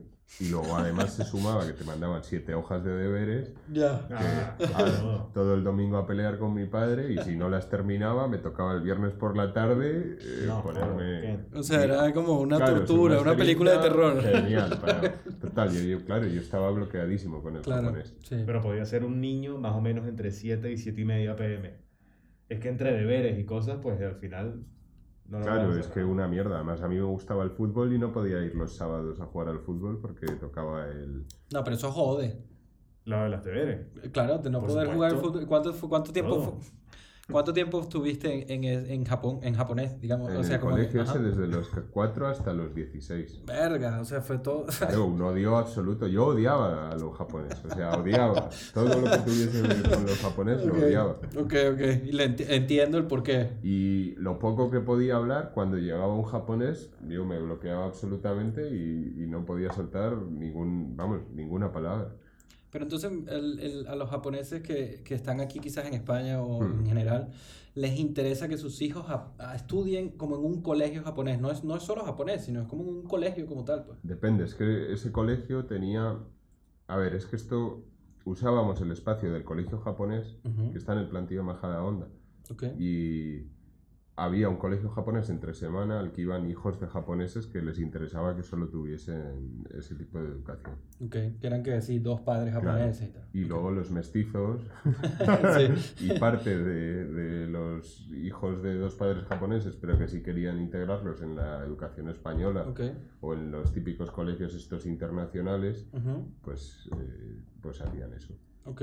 Mm. O sea que no es una, eh, no es una cuestión de, de los japoneses como tal, sino quizás depende. Claro, depende de si eres mitad mitad, si... O sea, no, es que lo relaciono con los... Yo en Venezuela cuando yo crecí de pequeño y tal, Mm. o sea, de, adolescencia tenía un grupo como paralelo, medio mismo grupo que era puro judíos, ¿no? Y ellos todos iban a, a la hebraica, que era un Claro. colegio solo de judíos para judíos, con, con un enfoque pero totalmente eran judío. ortodoxos, para empezar. No, es- ¿no? eh, algunos sí, otros no. De hecho, Otros no. algunos se fueron luego a Israel y a, a ¿no sabes? Sí, Tal cual. Pero me daba curiosidad si era como ese mismo de- enfoque, pues. ¿Sabes? Sí, de los japoneses. Perdón, es que no te escuché. Que no te pongas antisemita otra vez. No, no. Sabes que el otro día estaba haciendo el podcast con mi tía y me dice, no, que los judíos son eh, un poco, se sienten un poco superiores. Y le mira, cuidado Corta. con terminar aquí con que el judío es el enemigo, ¿sabes? Porque además acababa de haber una marcha Oh, de, Dios. como del- de No, la eso no ultraderecha y tal. El judío no es el enemigo. Si bien es cierto. si bien es cierto que hay una cosa que es innegable y que la práctica de la usurería viene asociada a cierta parte de, de lo que es la comunidad judía. Bueno, pero también los judíos y los árabes. No, no, no, no. Coño, se- sí, claro que sí, son No, no, comerciantes no, de toda la vida. En la sociedad, en la sociedad de, eh, ya te digo, tanto musulmanas como cristianas, ya fuesen católicas, no, pero protestantes ya no, eh, eh, o los coptos, siempre se ha perseguido la usurería. Y es una de las razones por las que eran expulsados de Ok, pero te refieres como prestar dinero, cobrar de más y explotar a la deuda. Ya, ya, Sí. claro. usurería. Así como más o menos la definición que me pone aquí. en la RAE, ¿no? Sí. Que por un momento pensé quizás en O sea, este... eso no me parece... Yo no tengo nada en contra de los judíos. No, de todos modos aquí Pero no sí hay que muchos. ¿no? eso es un hecho histórico y tiene sus razones de ser. Sí, Y no... ya, ya, claro. Y a mí me parece que la usurería debería estar prohibida en cualquier sociedad. Eso, vamos, lo tengo clarísimo. Sí. Es un mal a la sociedad. Mm. O sea, no- Pero y por ejemplo, de repente si algún día conoces al típico mafioso ruso o italiano que Mm. presta plata, ¿sabes? Como para que hagas lo que quieras y te cobro por encima de todo lo que Mm. hay, ¿no? Lo harías como un medio para un fin. Encima con la mafia, ya ni siquiera con un banco. Claro, pero es que así está como más cool, ¿no? O sea, es mejor meterse con la mafia que con un banco a tres tablas. Estás como en John Wick y tienes que. De. No, No, no, es que no pediría... Mira, o sea, este ¿cuál... es el primer año que funciono con tarjeta de crédito. Ok. no, y es de débito, claro. Ah, bueno. Ok. Ok. Es, es fobia.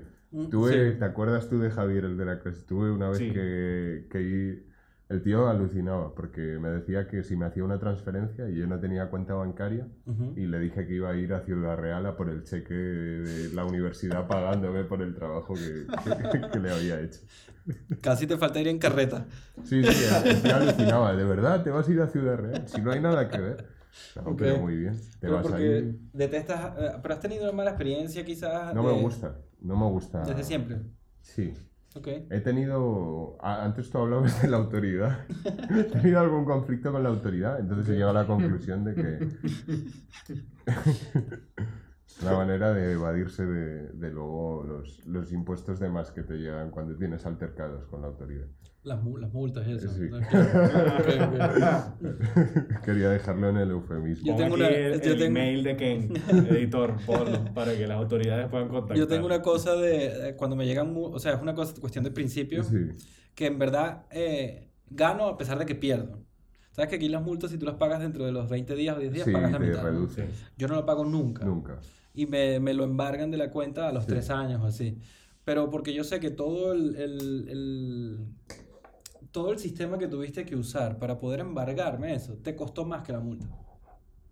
Pero cuando te Pero te embargan, lo quitan. A los 3 años así. Pero te lo quitan. Sí, me lo quitan. No, Pero por te eso quitan te una digo. cantidad mucho mayor. No, si la multa son 90, te quitan como 110, algo así, ¿Solo? o sea, como 20 Ah, yo o sea, multas que, de que subía tráfico. muchísimo más el...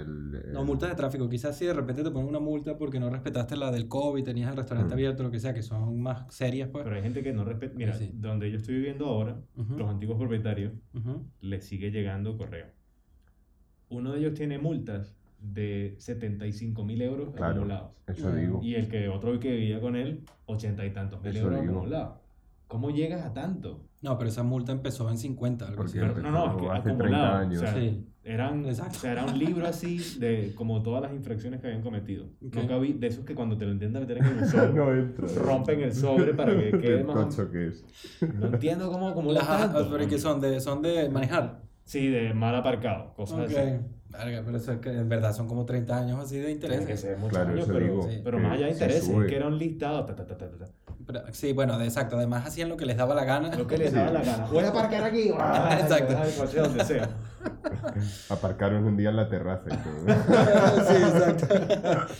no, las mías, por suerte, me las quitan a los 3 años y son eso, 20 euros o algo así. Mm, hay, una, joder. hay una de Málaga que tiene como 6 años intentando cobrarme la multa y como sabes que aquí las comunidades no se comunican Sí, entre ellas, sí. Pero me llega la vaina como que si algún día vienes para Málaga te voy a coger.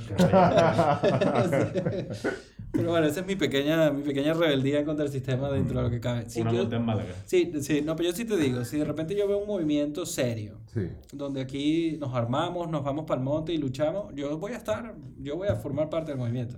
Pero lo que no haré es eh, fomentar nada, que se dé socialmente. O sea, en los 70 en Venezuela, mucho, la, gente de izquierda y todo se fue para la selva. Sí. Y fundaron guerrillas, o sea, esos Mm. son referentes que por lo menos yo tengo de, de quizás intelectuales de la época, Sí. ¿no? Entonces, lo que no estoy seguro es que la revolución de ahora vaya a ser eh, productiva, porque si tú te pones a ver lo que está pasando, o sea, hay unas cosas que yo creo que se le atribuye al COVID. El COVID nos hizo vivir a toda la humanidad algo al mismo tiempo. Mm. De repente todo el planeta estaba confinado y nos podíamos identificar quizás con un gringo, con un inglés, con un latinoamericano, o sea, estábamos viviendo lo mismo. Eso tiene que ver o tiene que haber sido la semilla del, de cómo ahora el Black Lives Matter, por ejemplo, tiene brotes en todos lados, o cómo las protestas de los antifa tienen brotes en todos lados, o cómo hay un resurgimiento como social de verdad unido. Entonces, yo sí quisiera ver el sistema caer, sí, completamente. Pero no, pero, pero para crear algo. No, no, no quiero Sí, ya no destruir por, destruir. romper, sin más. Exacto, no quiero, no quiero romperlo todo. Entonces no sé, o sea, no sé hasta qué punto, volviendo al tema de la educación, si quitamos la, el mismo ejemplo que te ponía aquella vez cuando estábamos hablando del machismo, de la gente ¿De que que gusta a los machismo? gallos de las gallinas, ¿te Ok. acuerdas? Una, una gente, unas chicas en el pueblo que estaban con, como Hmm. con el cerebro lavado. Ah, ya, ya Y lo separaron las chicas. las gallines. Exacto. Entonces, Claro, coño, hay que hablar correctamente. Ah, sí. Gallines. gallines. Gallines. Les gallines. Les gallines. Les gallines. Eso es que estaba diciendo otra cosa. Eso, eso es una ladilla, ¿no? El tema del, como que intentar, intentar cambiar algo serio a través de cambiar un- una letra. Ah, Es no, que- Yo sí. paso. El lenguaje me parece un reflejo de las cosas que pasan en la sociedad, no Sí. es una herramienta de cambio. Es absurdo concebirlo así. Además lleva a cosas ridículas. Muchas, sí. ¿sabes? Y además es muy gracioso porque incluso me encuentro con que hasta la gente que trata de, de usar el lenguaje inclusivo Sí. muchas veces se lo salta, pero no se lo salta para hablar de su propio grupo, sino que se lo salta para hablar de otra gente. Es Ok. gracioso, o sea, Ok. es como que es tan, es tan difícil mantener la coherencia que hasta los- la, la- propia gente que lo fomenta no, no consigue ser del todo coherente con esa manera de expresarse. Mm. No sé. Sí. No sé, yo entiendo que con eso se busca tener una especie de cambio porque se considera que el idioma fue concebido de una cierta manera. Ya, pero es que es una Pero- manera demasiado simplista de ver las cosas. Sí, es demasiado simplista. Porque entonces voz, voz, por ejemplo, es femenino. Mm. Entonces, portavoza. Pues si estás simplificando las cosas sin entender el origen de esa palabra, que es portar, verbo. Voz, fe- sustantivo femenino. No sé, ¿no? Claro. Sí, sí, sí. O sea, yo no sé, Incluso yo... me, me llegué a encontrar una vez con el caso. Estábamos en un grupo de, de chicos y hablaba un chico diciendo nosotras. Y yo estaba alucinando diciendo, pero vamos a ver, sea, ¿dónde está aquí? Pero bueno, ¿Dónde está la vagina aquí entre nosotros, no? ¿Dónde está? sí, sí, sí, que... A ver, yo creo que tiene mucho que ver el Twitter y las redes sociales y, y porque es el único lugar donde realmente el idioma puede importar a ese nivel. La gente que está todo el día en Twitter tiene como una sensación de que es más grande de lo que en verdad es. Entonces quizás ellas quieren, ellos o ellas o ellas quieren simplemente, yo no sé, yo eso para mí no cambia nada. Yo les diría, ha- Hay gente que se lo toma muy en serio. Yo conozco gente que lo usa. el- la Yo puedo hablar X. normal- sí, hablo Ajá. normalmente con ellos y no pasa Claro, nada. no pasa Sí. nada. Y está bien. Así, así en ese sentido, me parece que está muy bien. El tema es cuando se te quiere imponer a ti. Ahora, no pasa nada, pero a mí me parece horrible, ¿eh? También No, o sea, yo lo respeto. No, no estoy O sea, de fonéticamente, como suena Claro, el, o el sea, plan. Me, parece un absurdo, Sí. pero, pero está bien. Úsalo si te parece. Si tú necesitas eso para sentirte bien, adelante, no tengo problema. Pero que hay gente que quiere que tú lo uses. Ujú. No, porque, mira, ya está, aquellas personas, no, aquellas. Aquella es un huevo, aquellos, o Ujú. aquellas, y ya, yo voy a hablar como me parece y no estoy insultando a nadie por hablar como... Totalmente de acuerdo, sí. No sé. Yo se los daría. O sea, a veces pienso que quizás estos cambios Mm. tan absurdos, es como que dale, está bien, ponemos la X, ya, no Yo cambiaste nada, no. todo sigue igual. Yo no, yo no. Me pero, niego. pero no, pero como para demostrar que no sirve para un coño. Ya, pero no, no, que no. Que, que los, las, les, Ya, le, ya. y no pasa nada. No, no- no Claro. pasa nada. El cambio no va a estar en, en las letras que pones, coño. Estoy totalmente de Ahora, eso sí, el lenguaje lo miras y es un reflejo, obviamente. Sí, de- Sí. Eso es cierto. Coño, pero ¿es, es realmente machista o feminista ellas, ellos, ¿no? Es simplemente una, una No, eso no, representación de eso me la... parece absurdo, pero si tú miras, de los por ejemplo, los insultos o, o en el japonés, ¿te acuerdas cuando te enseñaba yo? Tú tienes onna, que es el ideograma de, de mujer, Mm. Pero tienes, igu- igual que tienes eh, ki, que es el ideograma de, de árbol, y tres árboles hace un, eh, hacen una sola letra que es bosque. Sí. ¿no? Ok. Tiene sentido. Pues Sí. tres mujeres, tú ves las excepciones de significado y son violación en grupo, eh, coño. escándalo, ok. eh, cosas de ese tipo. Ok, pues obviamente ahí estás viendo claramente qué concepción Sí. tiene esa sociedad o que ha tenido Ahí, al menos sí. de lo Ahí- que es la mujer. mucho más evidente, creo yo, porque es ya directamente. Hombre, pero también puedes dar casos en, en cuestión de lo español, por ejemplo. El- Claro. El, uso de la palabra puta, por ejemplo. Mm.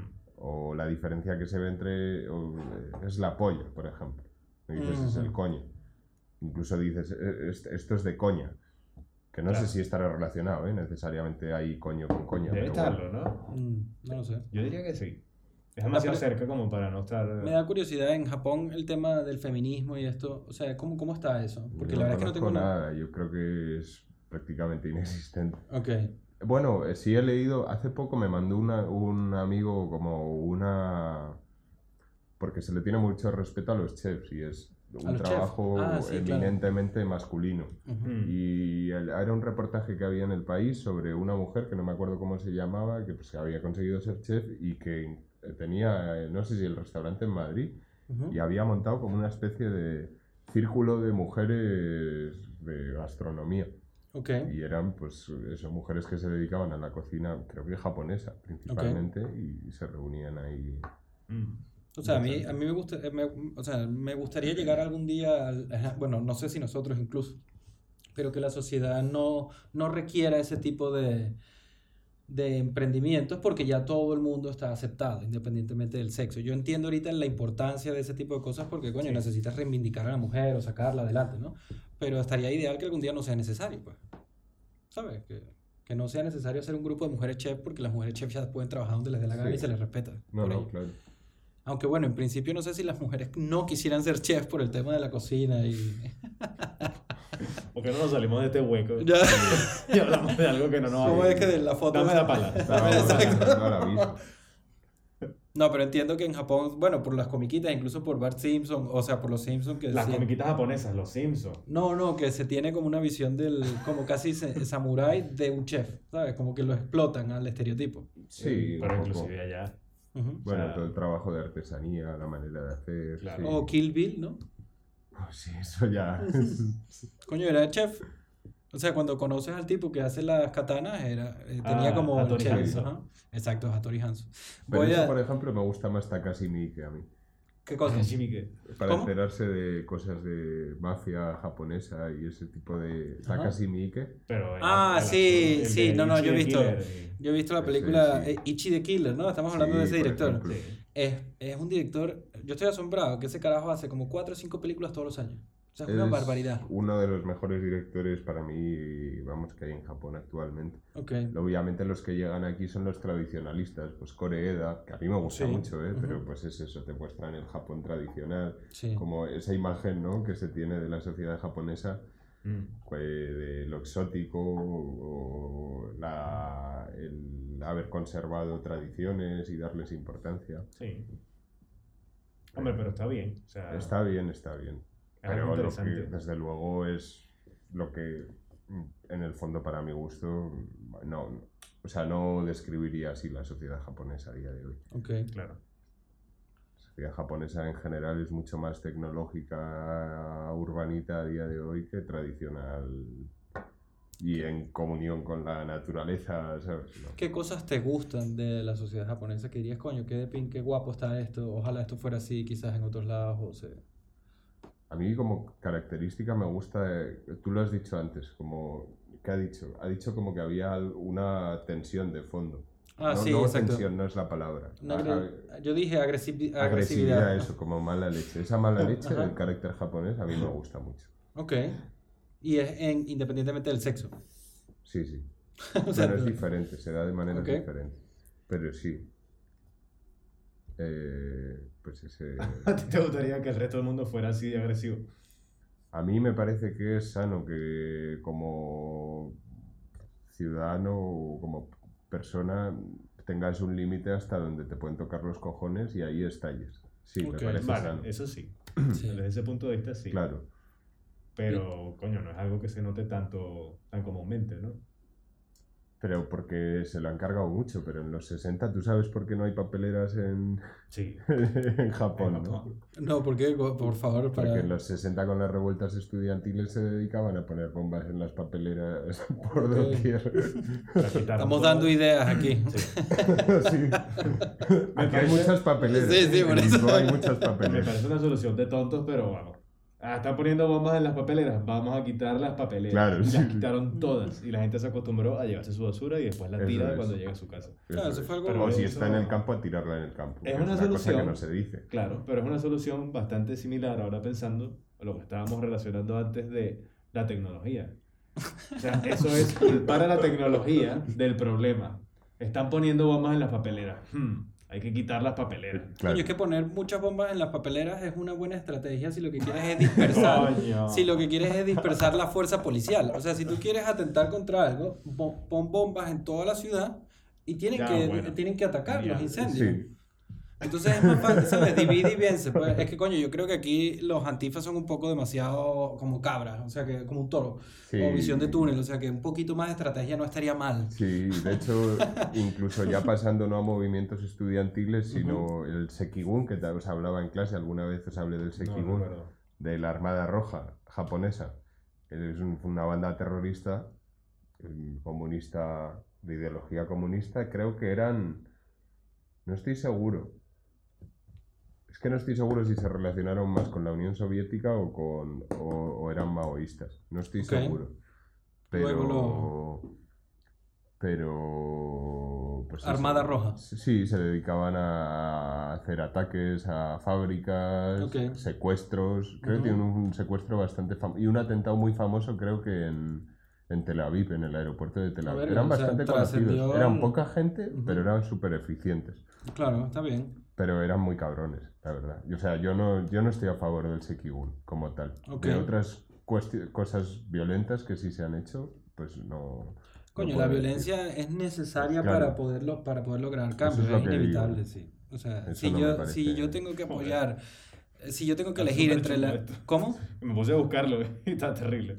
Tres miembros del ERJ dispararon contra varios pasajeros en el aeropuerto de Lot en Tel Aviv. Mm. Hijos de puta. De todos modos, si hay que elegir entre la violencia o la inacción, la violencia siempre la defenderé por encima de no hacer nada. Siempre. Mierda, yo no.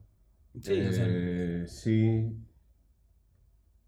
Sí, pero también es verdad que la violencia puede ser dirigida. ok, sí. Entonces, o sea, por ejemplo, pienso en la Revolución Francesa, Ujú. que se tiene como, Ya, ya. como bueno, ahí se dio algo, salió el sol, Ujú. vamos, parecía el- como el cuadro ese de... Me estoy cortando la lengua para no decir lo que quiero decir, pero bueno. Porque, porque lo- no vaya a terminar yo como... Bueno, o sea, a ver, independientemente de eso, sí creo que en cualquier revolución donde le corten la cabeza a unos cuantos reyes, nunca está mal. Sí, pero luego, pero luego ves lo que pasó en la Revolución Francesa y ves que se sube a la grupa Robespierre Claro, y empieza sí, a cortar exacto. cabezas y luego ves que, que todo eso que tanto proclaman es pura paja y lo siguiente que tienes es a Napoleón en el directorio y luego a Napoleón como dictador, pues no sé. Mm, No cambia claro, ahí ya uno... ¿Eh? Que no has cambiado mucho con eso, ¿no? ¿Eh? Que tampoco es que has hecho demasiado Has cambio. cambiado cosas, pero ¿hacia dónde? Ya. Y además recuerdo cuando estudié antropología que tenía varias asignaturas de sociología y se hablaba también mucho del tema de las condiciones laborales de la gente después de la Revolución Francesa. ¿En Que decían que habían empeorado bastante porque al final el estamento nobiliario es, es desplazado por el burgués con todo el tema de la industrialización, las fábricas y, y cuando peores condiciones tiene la población y se empieza a explotar a niños desde edades tempranas, a las mujeres, las fábricas, es, Mm. Coño, quizás la, la única con- pregunta que me hago es esta, ¿no? O sea, cada vez que haya un cambio social o cada vez que haya cualquier cosa, Mm.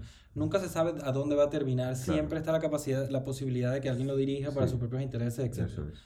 Pero in- a pesar de eso, o sea, tenemos, como humanidad tenemos que aprender a mojarnos, ¿no? Y asumir las consecuencias. O sea, es mejor no mojarse, es mejor mojarse que no hacer nada. No, sí, hay que darle, pero el problema es que eso, que eso puede ser cooptado. Entonces, Sí. a su vez, la población, si no es consciente de eso, de nada sirve cortar cuatro cabezas. sí, sí. Ahora, que, que antes hablábamos de las revueltas medievales. A Ujú. mí me parecen la hostia las revueltas medievales. Gente que te lleva jodiendo toda la vida. Recuerdo una en Nápoles, por ejemplo. Ok. Y saben dónde vive el juez de turno, pero es que eso no lo sabemos a día de hoy. A día de hoy, tú antes en Nápoles, en la ciudad en 1200 por ahí o el 1300, pues la gente sabía quién era el juez, quién era el no sé qué, quién eran Mm. los que llamaban los traditores, los, Mm, los traidores. Ok. Y, o el popolano grossi, el, el pueblo grossi, ¿no? Sí, El- grande. eso es. Eh, pues llegaba un punto que se cansaban y sabían dónde estaban y les quemaban las casas y chimpún. Ya. Como una purga, ¿no? A Como mí me la parece purga. bien. A mí me Como la parece purga. bien. Ujú. Sí. A lo mejor el sistema ahí sigue funcionando, pero eso es necesario. Ya vas a llegar a que hay que hacer la purga como para... No, yo no sé, yo no podría vivir en una sociedad donde se hiciera la purga porque me parece que es demasiado psicopático esa vaina. Eso es como que permitirse... eh, bueno, Meter bombas en papeleras, no. No, meter Pero matar papelera es gente una cosa estratégica. Es una ah, cosa no, ahí sí es una cosa... Sí, Más psicopatía estratégica. Sí, sí. Coño, pero que a nivel burocrático se permita que un día todo vale, eso es más, eso es, eso no sé. Es un absurdo. Pero Sí, es está más o menos de lo mismo. Es Sí, pero como el si- tema es que aceptamos toda violencia institucional Claro. como de buen grado. Y luego cualquiera que se salga fuera la cuestionamos enseguida. Ya. O sea, más allá de que haya cosas con las que uno pueda estar de acuerdo y con otras con las que no. Pero sí. eso también es un problema, ¿no? Porque asumimos como que la violencia estatal siempre tiene, busca buenos fines. Pero ¿quién, ¿quién la defiende?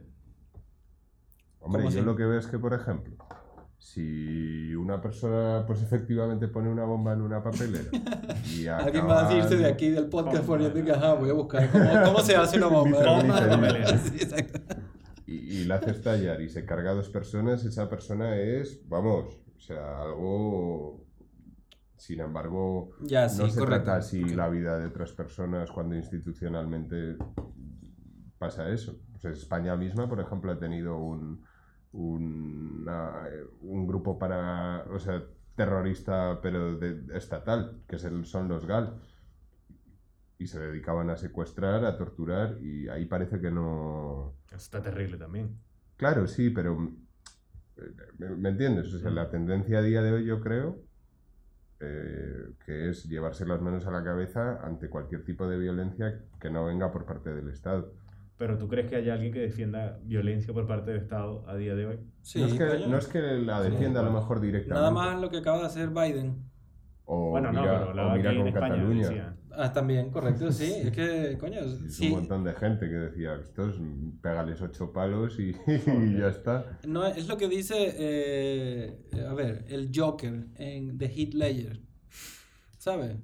O sea, cuando él está hablando de que si te sa- que si matas a alguien ahorita en la calle, todo el- hay un, re- ¿sabes? Una indignación, una cosa, pero si Sí. cae una bomba y mata a mil niños, nadie le da igual porque la guerra es parte de la Y porque está fuera también de ese país. Sí, o sea que estoy de acuerdo con lo que estás diciendo. Sí, Sí. creo que el, el nivel, bueno, o sea, el Estado tiene el monopolio de la violencia. Esa es precisamente una de las cosas de, de los atributos del Estado. Él es el único que puede atacar, la meter información preso. que nos llega también tiene una serie de sesgos. Ah, bueno, porque claro.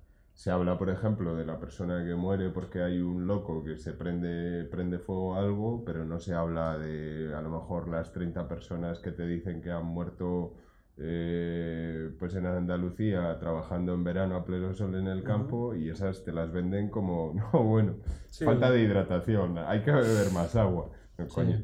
Sí, sí, sí. Sí, sí, sí. Para que muera una persona trabajando en el campo, pues tiene que haber una serie de condiciones que no son, Mm.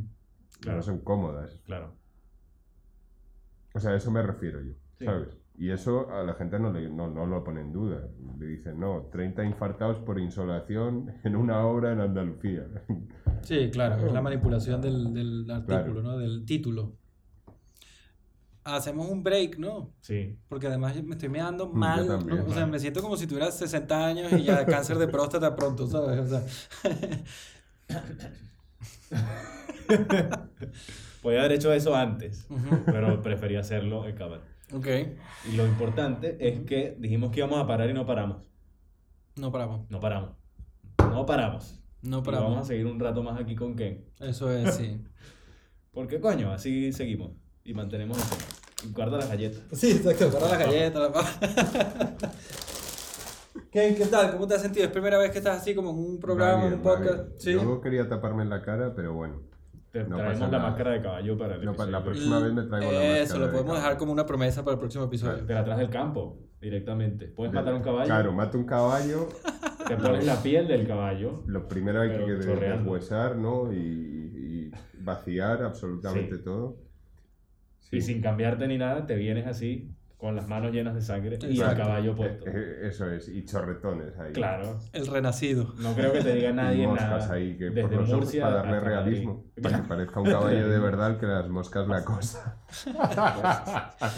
Bueno, pero el, el tipo este, lo que pasa es que estamos un poco darks hoy, Este ¿no? es el episodio el, darks. tipo en el que en pleno, como, no sé si fue en Halloween, que sacó, sacó, salió con la cabeza de alguien como para meter no, paro. No, no, no, no. ¿No? ¿En serio? Sí, en Halloween anterior o hace dos años, no sé. Salió con la cabeza Con de la alguien. cabeza de alguien, que era la verdad la cabeza de alguien, pues. o Pero sea, ya mató estaba a alguien. muerto, no lo mató él. No, lo mató él. Lo mató él. Y aprovechó el Halloween como para deshacerse del cuerpo. Sí, sí, o sea, el tío, sí, sí. Sí, a veces esos planes que son tan idiotas que a veces Que funcionan y a veces no. claro. Sí. Pero ese tipo estaba muy demente. Yo te digo que si yo salgo con la cabeza de alguien en Halloween, a mí me paran. Pero tú podrías medio irte con ese plan y no Yo, te diría ¿por qué? nada. Sí, pues no sé. te- la- tú ves un, policía te ve y dice, no, pues eso es falso, pues es una cabeza mentira. Te ven el bigote de violador. Ah, te bigote dicen- violador. Y dice, y dice, no, no. No sé si mató a la persona, pero de que la violó, la Exacto. violó. Este bigote, cuando esté más largo, no será tan de violador. Te ofendió tu bigote. No, es que todo el mundo me ha dicho que es de violador. El bigote ¿De violador? Sí, o sea, pero los panas, pues. Pero ¿y esa imagen de dónde viene? De ningún lado. No, me imagino que será de John Holmes, ¿sabes? El, un- algún actor porno de los 70. Ah, eso sí parece. ¿eh? Ese es bigote, eso yo sí lo diría. Actor porno de los 70, ese es bigote de actor porno de los Actor 70. porno desempleado de los Boris, Boris, ya sabes, Boris. ¿Y cuál era el otro que dijiste? Carlos Baute. Carlos Baute. Sí, ¿eh? La verdad es que teniendo esos referentes... Es que cuando fui, yo creo, yo ayudé a un pana, o sea, yo estudié aquí eh, dirección de cine y dirección de Mm. fotografía, ¿no? Y un colega me dijo, mira, vente aquí para que me ayudes a grabar una porno y tal, una porno de verdad, pues, o sea, el- no era... otro truco. No, tú ponte ahí en esa esquina, vamos a grabar. Y me dejé los bigotes solo para porno. Pero ¿y dónde estudiaste? en, aquí en el Instituto de Cine de Madrid. Ah, vale, el que está al lado de Príncipe Pío. por ahí. Eso es, sí. Vale, sí, sí, sí. Y, y no, está bien, pues, o sea, el- más allá de que el instituto tenga cosas que decir y cosas que Mm. no, el- la gente que estudió ahí estuvo burda guay, el, Sí. el curso fue súper, Sí, a mí me especialmente han el de hablado foto. de esa, de la CAM y Sí, de claro. Eh, Sí, la- eh, lo que pasa es que FT puede que sea un poco más de fotografía. Ah, sí. Sí, en principio creo que eh, su renombre viene de allí, pues, de la fotografía fija y tal. Pero la CAM sí, pues la CAM es Mm. incluso, mm, no diría más pro, pero es más competitiva que el NIC, que es donde yo estudié, pues. Ah, O sea, de hecho, ¿sabes? Tienen este tipo de cortes que si no pasa... O sea, como que cada, cada curso, los dos últimos se van para afuera y no, no tienen derecho a seguir cursando, cosas así, pues. Competitivo, pues. sí, es muy competitivo. Es la que es como en principio la pública de Madrid. pues. A pesar de que cueste lo mismo. Pero no son públicas. No, por eso cuesta lo mismo que Ah, cual- una privada. privadas, sí. sí. Pero esa está bastante bien. De hecho, los cortos, los cortos y las cosas que hacen al, al final del curso, digamos, suelen tener un nivel de producción bastante interesante. Entonces, bueno, la- o sea, que estamos haciendo aquí publicidad, pero la- está burda bien la ECA. No quiero hacerle publicidad a la cerveza, pero el Instituto de Cine. No, no, está bien porque hace publicidad de un sitio donde no ha estudiado. sí, y del mío hablo mal. Claro. No, no llegas a hablar mal, pero como que publicitas el otro. Lo bueno es que estamos en el tema de la educación, entonces vale. Todo vale, ¿no? Todo Con la educación todo vale. Y estábamos hablando ahora en el corte que hicimos Ujú, para poder mear. Porque De somos los- unos viejos, eh, de- nosotros, ¿no? Que es joven, que es hombre joven. Para hablar de los yokai. ¿No? Estábamos hablando de esa vaina, ¿era? Sí, Ah, del, sí. un poco del folclore japonés, ¿no? Y de... Aprovechando Adelante. que tenemos a Ken que sabe del tema. Sí. Por pura casualidad. Por pura. No, no porque, no porque seas parcialmente japonés. Coño, co- exacto. Como si habláramos del silbón o de la llorona nosotros. Exacto, pues. exacto. El silbón es uno nuestro, es, Es un, un es un- yokai endógeno de Venezuela. ¿Y cómo es? Es un tío que mide como dos metros y pico, no tiene juntas y va caminando por el... A ver, a ver, espera, repite, repite. Un tío flaco y alto, muy huesudo, que trae una bolsa y va caminando por... Como el hombre del saco. Sí, pero, el hombre, es, es el hombre del saco. pero hay dos cosas puntuales de Ping. El- en, Sí. en el saco tiene los huesos de su padre Ah, eso es un detallito muy Ujú. Un bonito. detalle guapo. y eh, Sí. le dicen el silbón porque silba. Va silbando. Claro, pero cuando lo escuchas lejos, está cerca, cuando lo escuchas cerca, está lejos. Claro, es ese rollo de paranoide de... Exactamente. Uy, es este Sí, pibe", silba así, tal no- cual. Silba Sí, así. Ajá, sí. Pero silba casi como un pájaro, más que como si estuviese Marico, qué tarareando bolas tú cómo haces canción. los sonidos. Fue. ¿Tú ¿Eh? te acuerdas del el negro de Loca Academia de Policía? haz el, Coño, haz pero tú no puedes hacer el, el sonido del silbón. No, así tanto Por no. favor. Marico, tú lo acabas de hacer como el programa de radio donde te ¿Te acuerdas que la nos historia pusieron una vez el, el vinilo de la Eh, vaina? ajá, y lo- exacto. Que nos lo quitaron. ¡Ay, don Elario! Qué bueno era. Pero bueno, era un, era un personaje que lo que sí era perseguir a, a gente que era infiel. A los hombres, hombres pendencieros y Hombres puteros. se, debían, se debió hinchar. Se debió hinchar. por supuesto. En la, la Venezuela, idea era eso, pues, evitar que la gente fuera a follarse a la mujer de su vecino, Ya. porque el tío se la pasaba recogiendo gente a medianoche. Y no funcionó bien, ¿no? No lo Porque creo. Eso asusta bien a los niños, pero... Ya. No, bueno, pero en ya. ese momento eh, es, una, es una parte, digamos que sería como la Extremadura de Venezuela. ¿no? Vale. Entonces, en, en- estamos hablando quizás de los 70, de los 80. Sí. Si eres... Yo creo que es mucho más viejo que eso. Sí, sí, también, sí, claro. Correcto. ¿Cuál será el origen? Vamos a buscar el silbón. en- Coño, en- yo creo que el origen es, con- es intentar controlar el ánimo infiel de los hombres. O sea, Sí. Aunque eso yo pero me, me preguntaba por el año. Sí, Ok. pero el hombre del saco, por ejemplo, aquí es una historia que asusta a los niños. O sea, Ok. claro, tú la cuentas a los niños y se asustan, pero Ok. no sé, yo no sé. Claro, pero también lo que dice Andrés, o sea, al, al llevarlo a algo más viejo, lo que entiendo que quieres decir es que es un mito que surge en un momento en el que no tenías electricidad, Claro, no tenías exacto. medios de transporte como tienes ahora, Sí, Y si tú te escapabas por la noche, te ibas tú solo por, un, Ya, por una ya, ya llanura. entiendo. Es otra cosa eso, que tendrías sí. como mucho la luz de la luna, te Claro, imaginas claro. los bosques, el sonido por allá, el Sí, arbusto. eso es otra historia. Ahí Entonces, pensar claro. en el hombre, en el silbón, Eso. un hombre Y delgado. tendría que haber alguien dando por culo Claro, que porque estaba tú así lo ves haciendo- por el día y dices, menudo saco de huesos. A mí Sí, qué más claro. me da. No, Pero- siempre- Pero, ya Mira, por la noche. También es cierto que hay una cosa que quizás, no sé si, no sé cómo será en Japón, ¿no? Pero yo siento que en España la muerte es eh, perezosa, ¿no? Aquí nadie te, nada te mata. No te matan los insectos, no te mata el clima, no te matan los lobos, pues se los cargaron, no hay osos, etc. En Venezuela eh, la muerte la puedes encontrar en, en todos lados, o sea, desde un delincuente, desde un zancudo o desde un accidente. Entonces creo que la- el acecho de la peligrosidad en Venezuela es distinto al que hay aquí. Sí. O sea, que en un pueblo de. Venezuela metido en los llanos es, es más fácil sugestionarte y que te dé miedo el silbón, Coño. de pana. O sea, yo a mí me daría miedo el silbón ahorita. A mí, A mí si, me si me sueltan en los llanos en este Exacto. Momento y me dicen, bueno, no, es que tienes Loco. que ir allá, a para allá. 500 metros, sin una linterna, yo me cago encima. Total. Sí, sí. Y si, si Andrés está cerca, estoy seguro que Andrés va a estar silbando. Y me cago el doble. A pesar de que ese seguro es Andrés, voy a empezar a caminar más rápido. Sí, eso, eso es cierto. De hecho, yo creo que las cosas que más... Es que es lo que tú has dicho. Para mí tú has dado con la clave. El tema es asociar el miedo a, a sonidos que tú puedes... Mm. O a una oscuridad. O... Ahí es cuando realmente Sí, claro. uno... Y, y lo, lo interesante es que es un silbido. Entonces un silbido lo puede producir un, como Como tú el dices, como un viento, pájaro, claro, o claro. el viento, o lo que sea. Entonces tú lo, lo oyes y dices, ¿eso fue el silbón o fue el viento? Eso, eso es lo que digo. Cosas que se camuflen con la naturaleza en cierto sentido. Sí. Si estás en un entorno Eso es. natural. Le dijiste lo de lejos, cerca, cerca, lejos. Sí. ¿Cómo es eso? Que si tú lo oyes de, de lejos, Ah, es que sí, está sí, cerca, sí, si sí, lo oyes sí, cerca, sí, es que sí, está sí, lejos. sí, sí. Esa parte a mí me encanta. A mí también. me- Es que el silbón es el de las nuestras leyendas la que más me gusta. Además que es la que, a pesar de que sí existe el hombre del saco o el Slenderman, que es más o menos El lo mismo. Slenderman es el silbón venezolano. Exacto. ¿Qué es- Nosotros es tenemos... eso? El Slenderman es como el silbón del internet. Exacto. Pero de internet. Del Sí. internet. O sea- es como una leyenda urbana del internet de, un, de una especie de espectro que aparecía en fotos y se venía a llevar a la gente. Pero tu- tuvo tanto seguimiento, fue algo tan grande que inclusive hubo- hay un documental de Ujú. Finding, ¿cómo es que se llama? No, que Creo se llama que Slenderman y ya, Que creo. se llama Slenderman y ya. De unas niñas que intentaron matar a una amiga porque con eso posiblemente el Slenderman se las iba a llevar. O sea, las- se, se le iban a ofrecer como una especie de sacrificio. Ujú. Es súper fuerte, el documental está súper interesante. No Sí. sé si lo llegaste a ver. Sí, sí. Sí, yo lo vi. Y, y es que tiene una movida completa detrás de eso. Hay una película también, Sí, hay un juego de Hay video videojuegos. que da- caga que te caga. hay millones de páginas. Hay una página en internet, hay un, una cuenta de YouTube que se llamaba Marvel Hornets, Ujú. que tenía como una especie de seguimiento. Hacían un video como semanal y tenían duraciones distintas. Y era como si a una de las personas que estaban grabando una película de un proyecto así de fin de semana, lo empezase a seguir, lo empezase a seguir el Slenderman. Ok. Y era súper interesante cómo iba progresando. Sí. Entonces, como que bueno, pasó eso, pasó esto, y por eso digo que el Slenderman es el silbón del internet. Ya, ya. Sí, es que nace, nace con el internet, realmente. con- El Slenderman como tal, pues. Sí, sí, Y se hace famoso en el internet. ¿Y vosotros tenéis una figura parecida al...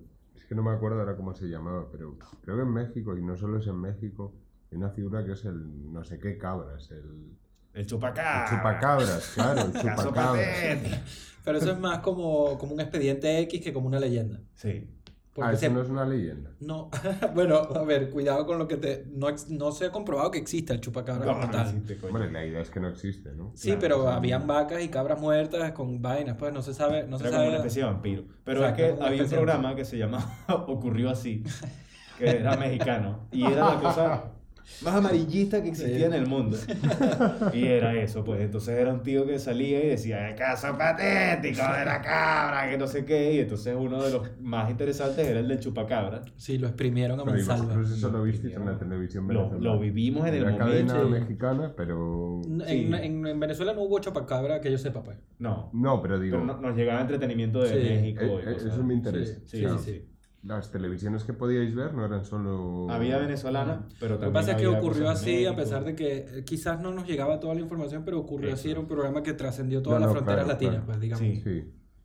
Sí, el chupacabras, ¿no? Sábado gigante. Pero no es anterior. O sea, la leyenda del chupacabras No. no, es anterior a ese suceso que luego es visionado en la No, tele. no, eso Aunque en es. el fondo, si uno se para a pensarlo, es lo mismo. Pero te lo puedo buscar, que lo tengo trate o un- no, Claro, sí. Lo que la pasa idea es es la misma, ¿no? Un ser misterioso Sí, que la estoy gente totalmente de le acuerdo, tiene sí. miedo y que... Lo único es que no tiene ese inicio como en la antigüedad o en la antigüedad Sí, reciente. es reciente. Puerto Exacto, Rico moderno. en el Como los 95. yokais urbanos, de estos que hablábamos con Slender. El, el yokai urbano es el chupacabra en Puerto Rico. Pero bueno, o sea, que el- En Puerto Rico. ¿Por qué en Puerto es, Rico? es puerto Rico. Es de de puertorriqueño, el Puerto Rico. chupacabra. Sí, mira. eh, Ah, yo pensaba era de México. también, o sea, es que fue, todo- fue- partes de fue centroamericano, por así sí, decirlo. Sí, sí. Se, se dice que se reportó por primera vez en Puerto Rico en 1995. Ok. Eso está guapo, yo no lo sabía. Yo tampoco sabía que era puertorriqueño el chupacabra. Yo tampoco. Guapa, chupacabra. Ahí. Qué bueno el chupacabra. Sí, el ¿Tú has chupacabra. la, mira la foto, qué, qué chula. Es brutal. Pero Sí, es que sí, sí. parece, tío, es- parece una especie de anfibio más que... Era una cosa rara. Yo me acuerdo que yo pintaba el chupacabra de vez en cuando. Pero yo no sabía que había una imagen del chupacabra. Claro Estoy que enterando. sí. ¿Y Yo cómo era? nunca la había visto, mira. no te la voy a mostrar. Como un rabi pelado. ¿Cómo crees tú que sea? Como un rabi pelado. ¿De qué altura? Eh, verga, como un rabi pelado del tamaño de un chihuire. No sé qué es que un rabi pelado, que mierda. Que sea Un rabi pelado es como una zarigüeya, ¿no? chigüire. Sí. Y, y el chihuire Es la capibara. capibara, exacto. Ah, vale. Es mucho más grande que ambos. Es el tamaño de un alien. Una Verga, o sea, el chupacabra era- bueno, era como, como una persona chiquita, como Arturo. y tiene ojos grandes y unos, y unos dientes, tiene como una cresta. Ok, o sea, era punk. Era punky. Ok, era qué grande el chupacabra. Y Saludos al recuerdo chupacabra. En algún momento la foto del chupacabra era la cresta era como roja. Ok. Roja. Sí. ¿Y Bueno, los yokai, crees que, por ejemplo, los yokai tienen... Primero, ¿qué significa yokai si lo fueses a traducir? Pues tendría que acordarme de cómo se escribe. Eh, a ver. No te, voy, no te voy a buscar el yokai. ¿No? Voy a buscarlo, pero no te voy a decir. No, pero que está el tacoboto. Al tacoboto, lo tengo aquí. Vamos a Ah, buscarlo eso, en el tacoboto. Es que yo el móvil lo tengo que... Pero ya te dije, ¿no? Que tenía que hacer malabares. ¿Es yokai o es yokai? Eh, yokai. Yokai directamente. Sí. Vale. Ajá. Eh, te mostré los yokai, los, los, Sí. los kanji del yokai. ¿Qué nos puedes decir entonces? Me dijiste que era como una aparición. Eso de yokai, que yo pensaba que no tenía la U, que Mm. prolonga la U, sí. Eh, pues eso, principalmente es como sospechoso uno y el otro es eso, sospechoso misterioso. Ah, o sea, Un- no... no... Es una aparición misteriosa. Ok. Según los. Lo bueno, lo bonito del japonés es eso, que puedes Sí. intentar más o menos Lo que pasa obtener es el que origen de hay las que entender que lo del misterio se remonta mucho, Sí, claro. porque yo diría que los primeros yokais en Japón, pues eso, son generalmente eh, maneras de explicar fenómenos naturales, como puede ser el caso del Yamabiko, ¿te acuerdas del Yamabiko? Que era como un ser de las montañas que lo que se decía era que repetía lo que tú decías. Vamos, es una manera de... Del eco, ¿no? Claro, Ok. eso es precisamente. Luego animales que le rodean, pues el... ¿Pero esa era el- misteriosa también o no tenía esa connotación como de aparición negativa? Era simplemente... Es que no tiene por qué ser negativo. No. Eso cambia después. Ok. Eh, eh, y- O sea, es como no una todos- fábula al principio. No, son seres, eso, digamos, sobrenaturales, misteriosos, eh, pero no, eso no tiene por qué ser ni malo ni bueno. Es que depende, o sea, lo interesante de los yokai para mí es que varían mucho lo que puede ser el efecto de la aparición de uno a otro. Hay unos que sí son como directamente un fantasma, un demonio, Eso es. que pueden venir a, A matarte directamente. ¿Cómo es que se Sí. llama el del... La mujer esta del cuello largo de... Ah, no me acuerdo cómo se llamaba, Eh, pero sí, sí. Que bueno, que es una mujer que tiene un cuello larguísimo y... y- y O la de las nieves, por ejemplo. Claro, que sale en la peli esta de, de Kurosawa. Sí, por Que ejemplo, está guapísimo. que es una maravilla. Y luego hay otros que son como rufianes o que son como bromistas y no sé qué. Y Ok, sí. el, el Tanuki que, que hablábamos hace rato no es un personaje que sea malo. Eh, hasta cierto punto. O sea, te puede engañar. Ok. Claro, pero no, pero no te Pero como de travesura. Claro, pero matarlo, por eso digo que es interesante porque también ahí tiene que ver el cambio de religión que se da en Japón. En Japón Ok. se sigue siendo sintoísta, pero a partir del 600 se introduce el budismo. Y, y adquiere adeptos Y, así. Claro, el Tanuki y el Kitsune ya eran yokais. Ujú. Pero la manera en la que se le ve es diferente, es lo que te digo, las Ok. cualidades esas de engaño al ser humano y de convertirse en ser humanos y engañarles teniendo apariencia humana Ujú. eh, no, no es tan negativa previamente Ok. a, a después ya con la aparición del budismo. ¿Cuál te, te daba miedo de pequeño quizás? ¿O cuál era como uno de los que tú dices, verga, este era eh, como el silbón, pues, ¿sabes? O sea, ¿cuál era chungo? Bueno, Decir, bueno, a mí de pequeño, Ujú. De las cosas que más me han dado miedo, la verdad es que no puedo hablar de yokais japoneses. ¿Cómo? Que no podría hablar de yokais japoneses, que no... ok. No son de los que te dan miedo. no los tenía muy presentes tampoco Ah, vale, en la infancia. no te No. hablaban nunca de eso cuando era. No, mi yokai que me daba miedo era Bin Laden.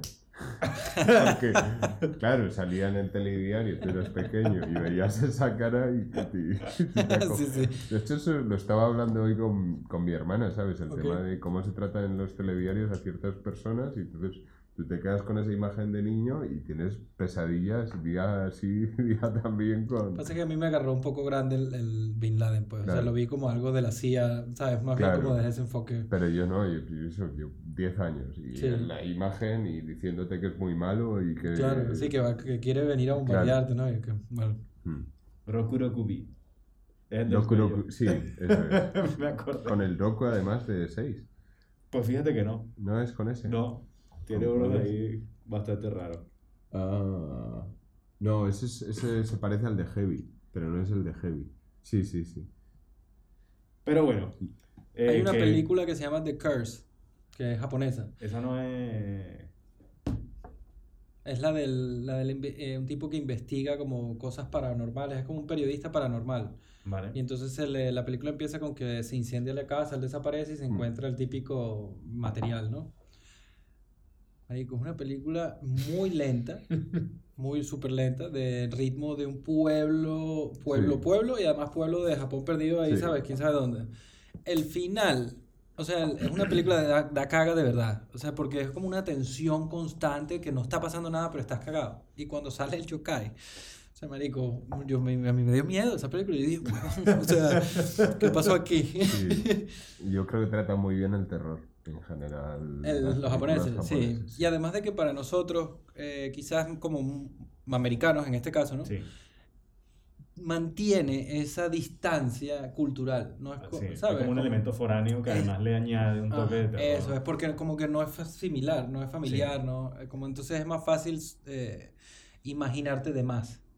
Sí, por una parte sí, y, pero en el caso del terror yo creo que también es que la fórmula no tiene nada que ver con la típica a la que estamos acostumbrados del cine americano. Claro. Ok. De Exacto. yo te anuncio ahora el susto y entonces música, violines, tenso. Sí, ¿sabes? exacto. Antes del susto. Nada claro, sutil.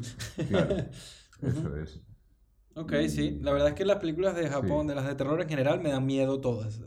O sea, Son muy me- de- algo me llega, ¿sabes? Sí, pero yo creo que por eso, porque hacen... Mira, de hecho recuerdo con 20 años cuando estuve ahí que fui como... a- Era como una especie de parque temático, pero de simuladores, más que nada, principalmente, porque estaba en, O- está en Odaiba, creo que En. Odaiba. Sí, Simuladores como realidad virtual y eso. Eh, de todo, como desde simuladores de estos de vas por un tren en una mina o cosas de esas, Ok.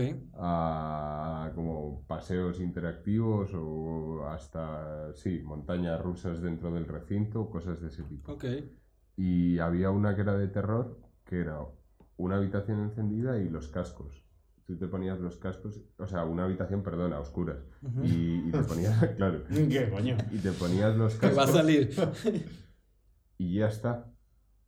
Y todo era una historia que te contaban y luego te contaban como había una niña con cadenas arrastrando que se oía. Y lo veías como sonido tridimensional. Exacto. Qué bien.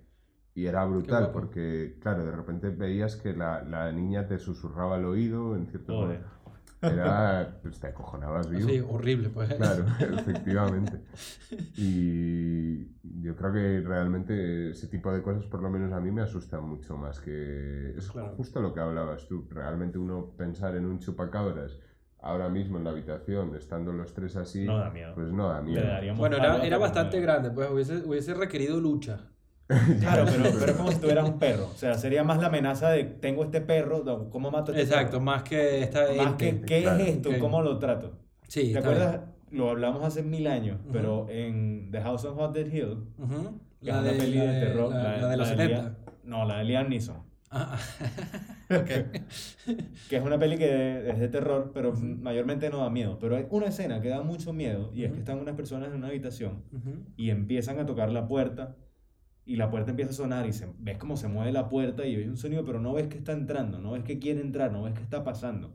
Y ese no saber, esa tensión de hay algo que va a entrar, Sí. está a punto de entrar y no entra, pero no lo veo, Mm. daba mucho más miedo que cualquier otra escena de la película. Eso es precisamente lo que yo creo que caracteriza al cine de terror japonés. El asiático en general, inclusive. El asiático, diría, sí. Porque pasa Sí, con las también. películas coreanas. Alguna Chinas no he visto de terror. Alguna tailandesa hay. Eh, Shutter creo que es tailandesa. Shutter es tailandesa o de Indonesia. O de Indonesia, puede, Puede ser. no ser, me acuerdo. pero esa, claro, esa también- esa es un clásico. película- Tailandesa, seguramente. Sí, creo que eh, lo que pasa es que no me... No, puede ser tailandesa, sí. Pero es eso, o sea, el, el no ver exactamente de dónde viene. Mm, Claro que después también muchas pelis japonesas de las de terror conocidas sí que te muestran el terror. Sí, Pero tienen una buena manera de guiarte hacia él. exacto. Coño, todas las que yo he visto recientemente, incluso el año pasado para hacerlo de las listas, Sí. todas eran lentas. Entonces lentas. te permitían ir poco a poco eh, como creando El la ritmo, el sí. miedo, ¿sabes? La tensión. Te, te entonces- meten en la situación. Sí, Sí, la de si te lleva Pulse, muy rápido es como que te, la te, te Sí. pero si te Yo meten creo en que la eso pasa tanto escribiendo como en el cine, ¿no? O sea, tú creas una historia, pero tienes que ir guiándola, tienes que ir mimándola, tienes que Sí, claro. ir encauzando las cosas sabiendo que luego vas a querer ir por aquí o por Ujú. allá.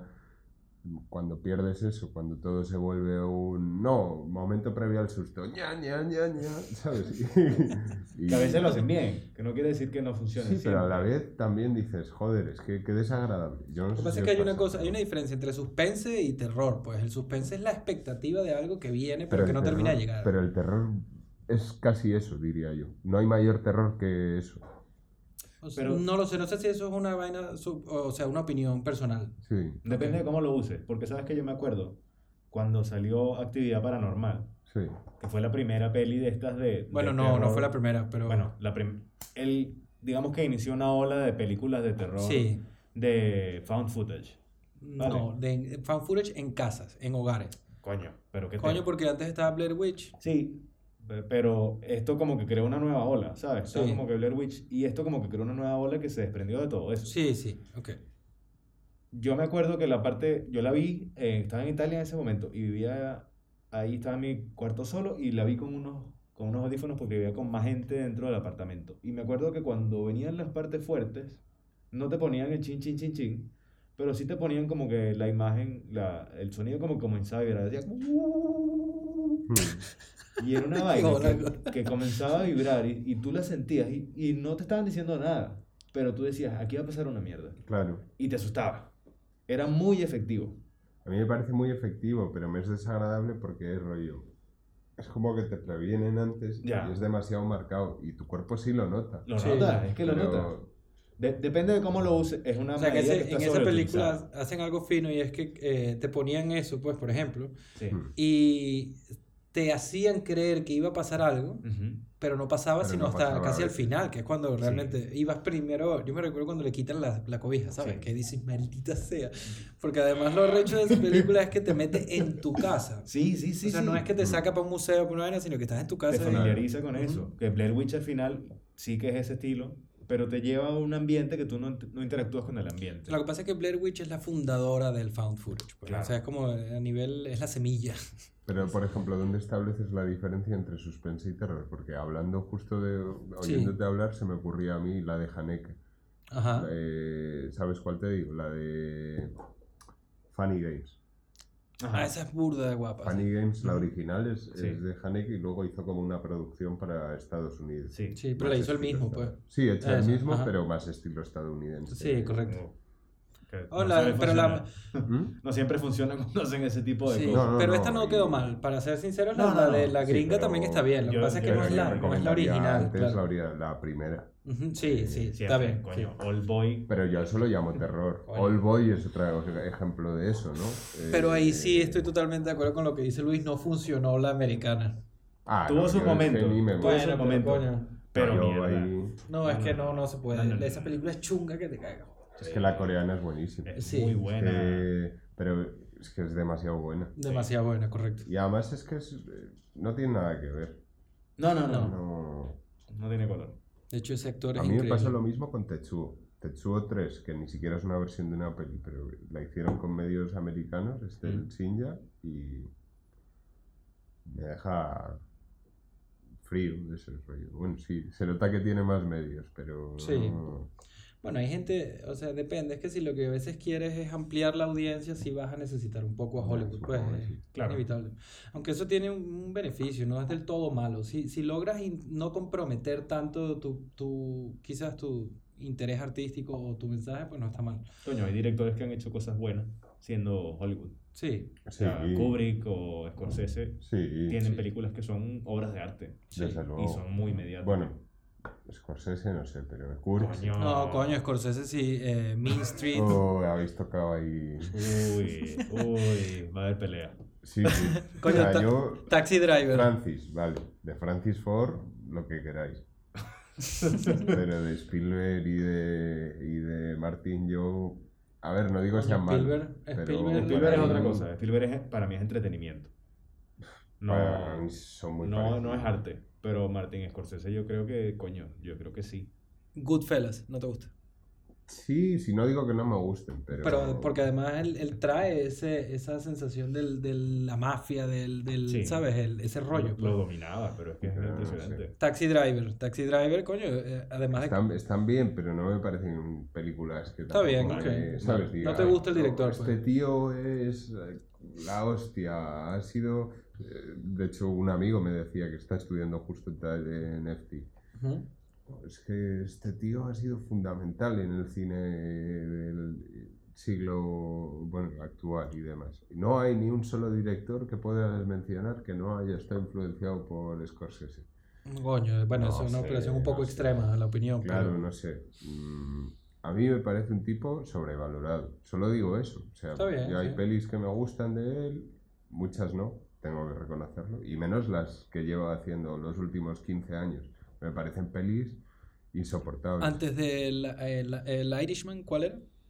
Eh, Ah, la de coño. Jack Nicholson. Eh, Shutter Island, ¿no? ¿Cuál? Shutter Island no era. No. No. Shutter Island es de Scorsese, sí. Shutter Island- Sí, eh, pero es un libro, o sea, es distinto. Es como no es muy Scorsese esa película. Y Para la otra, la de. Pero Yo no hablaba Damon. también de ¿Cómo la que hablan de los cristianos en Japón. Esa peli no me gustó nada. Esa es la que es con Ro- Robert De Niro como... que- que- a ver, ¿cuál es? No me acuerdo cómo se llamaba. Eh, Yo no me recuerdo. Es eh, eso que yo creo que debe ser de hace tres años, cuatro por ahí, como mucho. ¿Cuál, ¿Qué director, o sea, qué, qué películas te gustan a ti, así, en verdad? O sea, como que un, tus referentes, ¿cuáles serían? A ver. Tienes que llevarte mí, tres películas para una isla Por desierta. ejemplo, de estadounidenses. no, en general, el que tú... estadounidenses Kubrick me Ok. parece fundamental. Ujú. Mm. Y luego, de este Orson Welles también me parece fundamental. Ok. Le tengo mucha simpatía a Jim Jarmusch. No, me parece. Coño, ese es uno de mis favoritos. Claro. Sí. O sea, yo no diría que es. O sea, No, no es, no es... No es para todo. No, pero... No es un No. genio. No, No, diría que bueno, es un genio. Depende, ¿no? O sea, pero bueno, ¿me entiendes lo que quiero Sí, decir? sí, te sea, es entiendo que perfectamente. No estoy diciendo que no sea interesante, Sí. pero para mí no es de No, de hecho, gente- mira, esto es, claro, esto me lo hice yo, pero esto es Deadman. sí, sí, claro. Una de mis películas favoritas, Jim Jarmusch, Deadman, con Neil Young ahí en la guitarra post-apocalíptica. Pero entonces, eh, Kubrick, Orson Welles y Jarmusch son los que te vienen así como a la cabeza. No, rápido. no, no, no. Ok, De Estados Unidos me vendrían esos dos. Yo, Jim Jarmusch lo acompañaría con otra gente. ok. Porque también David Lynch me parece que un tipo muy interesante. Sí, Muy, sí. muy, muy. Y... ¿Cuál es tu película favorita de David Lynch? Coño. O una que te haya gustado burda, pues no tiene que ser. Mulholland Drive, quizás. Mulholland Drive. A mí me gusta la de Disney, la de Stray Story. O sea, la menos linchiana. Ah, sé cuál es, la del tipo La del viejo con, con el la- tractor. esa, es sí, increíble. está muy bien esa peli. Se la llama eh, The Straight Story. Es un viejo Está que, le, esa que le dicen que su hermano le dio un infarto y se va a visitar a su hermano al, al otro estado y se va manejando una Mm. cortadora de césped, eh, ¿sabes? Es una road movie. Sí, eso es. Ok. Pero muy extraña, porque Sí, es un viejo con el tractor. Y una termina. joven. Inclusive cuando hace cosas relativamente normales son muy raras. No, pero esta no, porque estaba Disney detrás, ¿sabes? La Pero si Blue Velvet, Blue Velvet una es es mucho finísima. más lineal, Sí, sigue siendo una peli muy rara. sí. Sí, sí, sí. De una precisidad de peli. Sí. Sí, esa es una... Y Twin Peaks. Twin bueno. Twin Claro, Peaks es lo Twin Peaks Ya máximo. es la locura. Claro. Sí, pero es lo... O sea, Twin Peaks es lo máximo. Pero también le tengo mucho gusto. Y por ejemplo, es rara esa, pero es simplona en cierto sentido en el argumento. Elephant Man es, una, es una película. Esa yo no la he visto. Pues es eso, es como una especie de. Creo que es eso, una especie de hombre elefante. Que, No, un tipo que te. Ah, no, sí, claro que sí la he visto. Sí, sí, Sí, sí. sí, sí. El que tiene como elefantiasis, pues. Eso es. Sí. Que tiene la cara como. De hecho, yo no sé dónde, el- en una serie estaban diciendo, un tipo estaba como inseguro con una jeva, ¿no? Entonces el tipo tocaba guitarra y entonces la amiga le dice, coño, el Elephant Man folló que jode. ¿Sabes? Porque era famoso, ella le estaba intentando decir que la fama trae culitos, ¿no? Sí. Entonces le puso ese ejemplo y yo me quedé, o sea, fue como que, huevón, qué buen ejemplo. Sí. Pero entonces, ok, y directores no, americanos, O sea, ¿no? de todos. Claro. Sí. No, no, no, que. Que pronto hay que, hay- pronto hay que suena el empezar ting, a ting, ting, ting, el ting. timbre dentro de unos 5 minutos. Vale. Porque si no, nos meten A preso. mí Tarkovsky me gusta mucho, por ejemplo. Coño, Solaris es increíble. Sí. Solari. Ujú. Pero y todo, Nostalgia, a mí es una peli que me entusiasma. Sí, también. ejemplo. El discurso de Domenico, de loco. Pasa que a mí me parece un poco muy, o sea, es muy denso para mí, pero, sea, quizás, mm, ¿sabes? Mm, mm, No es mi director favorito, pero Mm. sí me gustan sus temas y cómo los aborda, pues, la- lo que tiene que decir, supongo. A mí me, me gusta mucho. Y luego también, pues eso, de esa época Berman, para mí también es... Sí, Coño, claro. pero- sí. ¿Ese te gusta cosa. burda? Sí, pero es, Pero es gente que es que te ves una peli y no... Es- si es una peli de Berman, es una peli de Berman. Es Sí. impepinable que, que no sea de él. Y generalmente acaba revuelto. Son pesadas, no, no son fáciles de ¿Qué hago con mi vida? ¿Quién soy? no, pero hay cosas que me gustan mucho de sus pelis. Sí, claro. Eh, Y visualmente era súper impresionante. Sí. A mí me gusta mucho la, la parte visual de Berman. Sí. y luego Japos, por ejemplo, eh, Mizoguchi me gusta más que Kurosawa. Kurosawa me gusta muchísimo. Kurosawa, el, el original, pues. Claro. Porque la de Pulse y estas que te he dicho también es de un director que se llama, que es de apellido Kurosawa. pero es Pasa que no tiene relación. Kurosawa. ¿Cómo? Kiyoshi puede ser. Sí, correcto. Pues ese también es un director que me gusta mucho. es, es un, es un crack. Sí, sí. tiene una peli, de hecho, en honor a Berman, que se llama Tokyo Sonata. Esa no la he visto. Y es- ok. es- eh, no tiene nada que ver con Sonata de Otoño, que es otra peli de Berman, pero se ve claramente... Oye, pero un sabes poco- burda de cine, o sea... claro, es que no, no- no me esperaba este nivel de, de, de, de profundidad en la conversación. no, muy bien, Tengo felicidades. amigos que... Ok, y pero- mi, mi padre estudia cine también. Ah, ok. o Y sea, algún bien. amigo tengo que pues, también... ¿Y alguna vez has agarrado la cámara, o sea, siguiendo estas inquietudes que tenía tu padre, te han llamado la atención? Mm, la fotografía sí, algún vídeo, pero es que al final el cine es algo que si tú no te metes en ese mundo, Sí, no puedes... O sea, tú puedes experimentar tú con una cámara... sí. Mm. Videoarte y este. Claro, pero... O sea, a mí no me ha dado... te yo creo que te tiene que dar muy fuerte eh, para coger una cámara, reunir un grupo de amigos con un interés Sí. y ponerse a hacer cosas uno. Eso es un coñazo. Claro, que es muy bonito, pero que es difícil. encontrar Súper difícil, especialmente cuando no hay, no hay cómo pagarle a la gente. O sea, que tienes que tirar del, de, Ah, bien de la no amistad, puedes del amor, al arte. principio, Claro, no vas a poder. Es que el principio es por amor al, Sí, al arte. ¿no? sí, no, pero coño, cuando tienes tanta gente, porque normalmente a pesar de que sea un- una producción muy chiquita, o sea, nosotros hicimos un corto y como fácil habían 15, 16 personas a veces, entonces, coño, Mm. es complicado llevar a tanta gente sin ninguna clase de incentivo eh, monetario. Sí. Lamentablemente es así, pues, pero coño, no, lo entiendo también, pues no lo, no lo juzgo. Pero por eso me admira tanto Shinya Tsukamoto. Porque es un tío que se enamoró del cine desde muy pequeño. A lo mejor heredó una cámara de su padre a los 12, 14 años que se la pediría.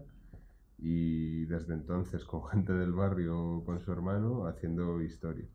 Y luego Mm, pasa a la universidad y se mete en tinglaos de teatro underground y luego eso, empieza a unar colaboradores que van haciendo historias y al principio nadie gana nada.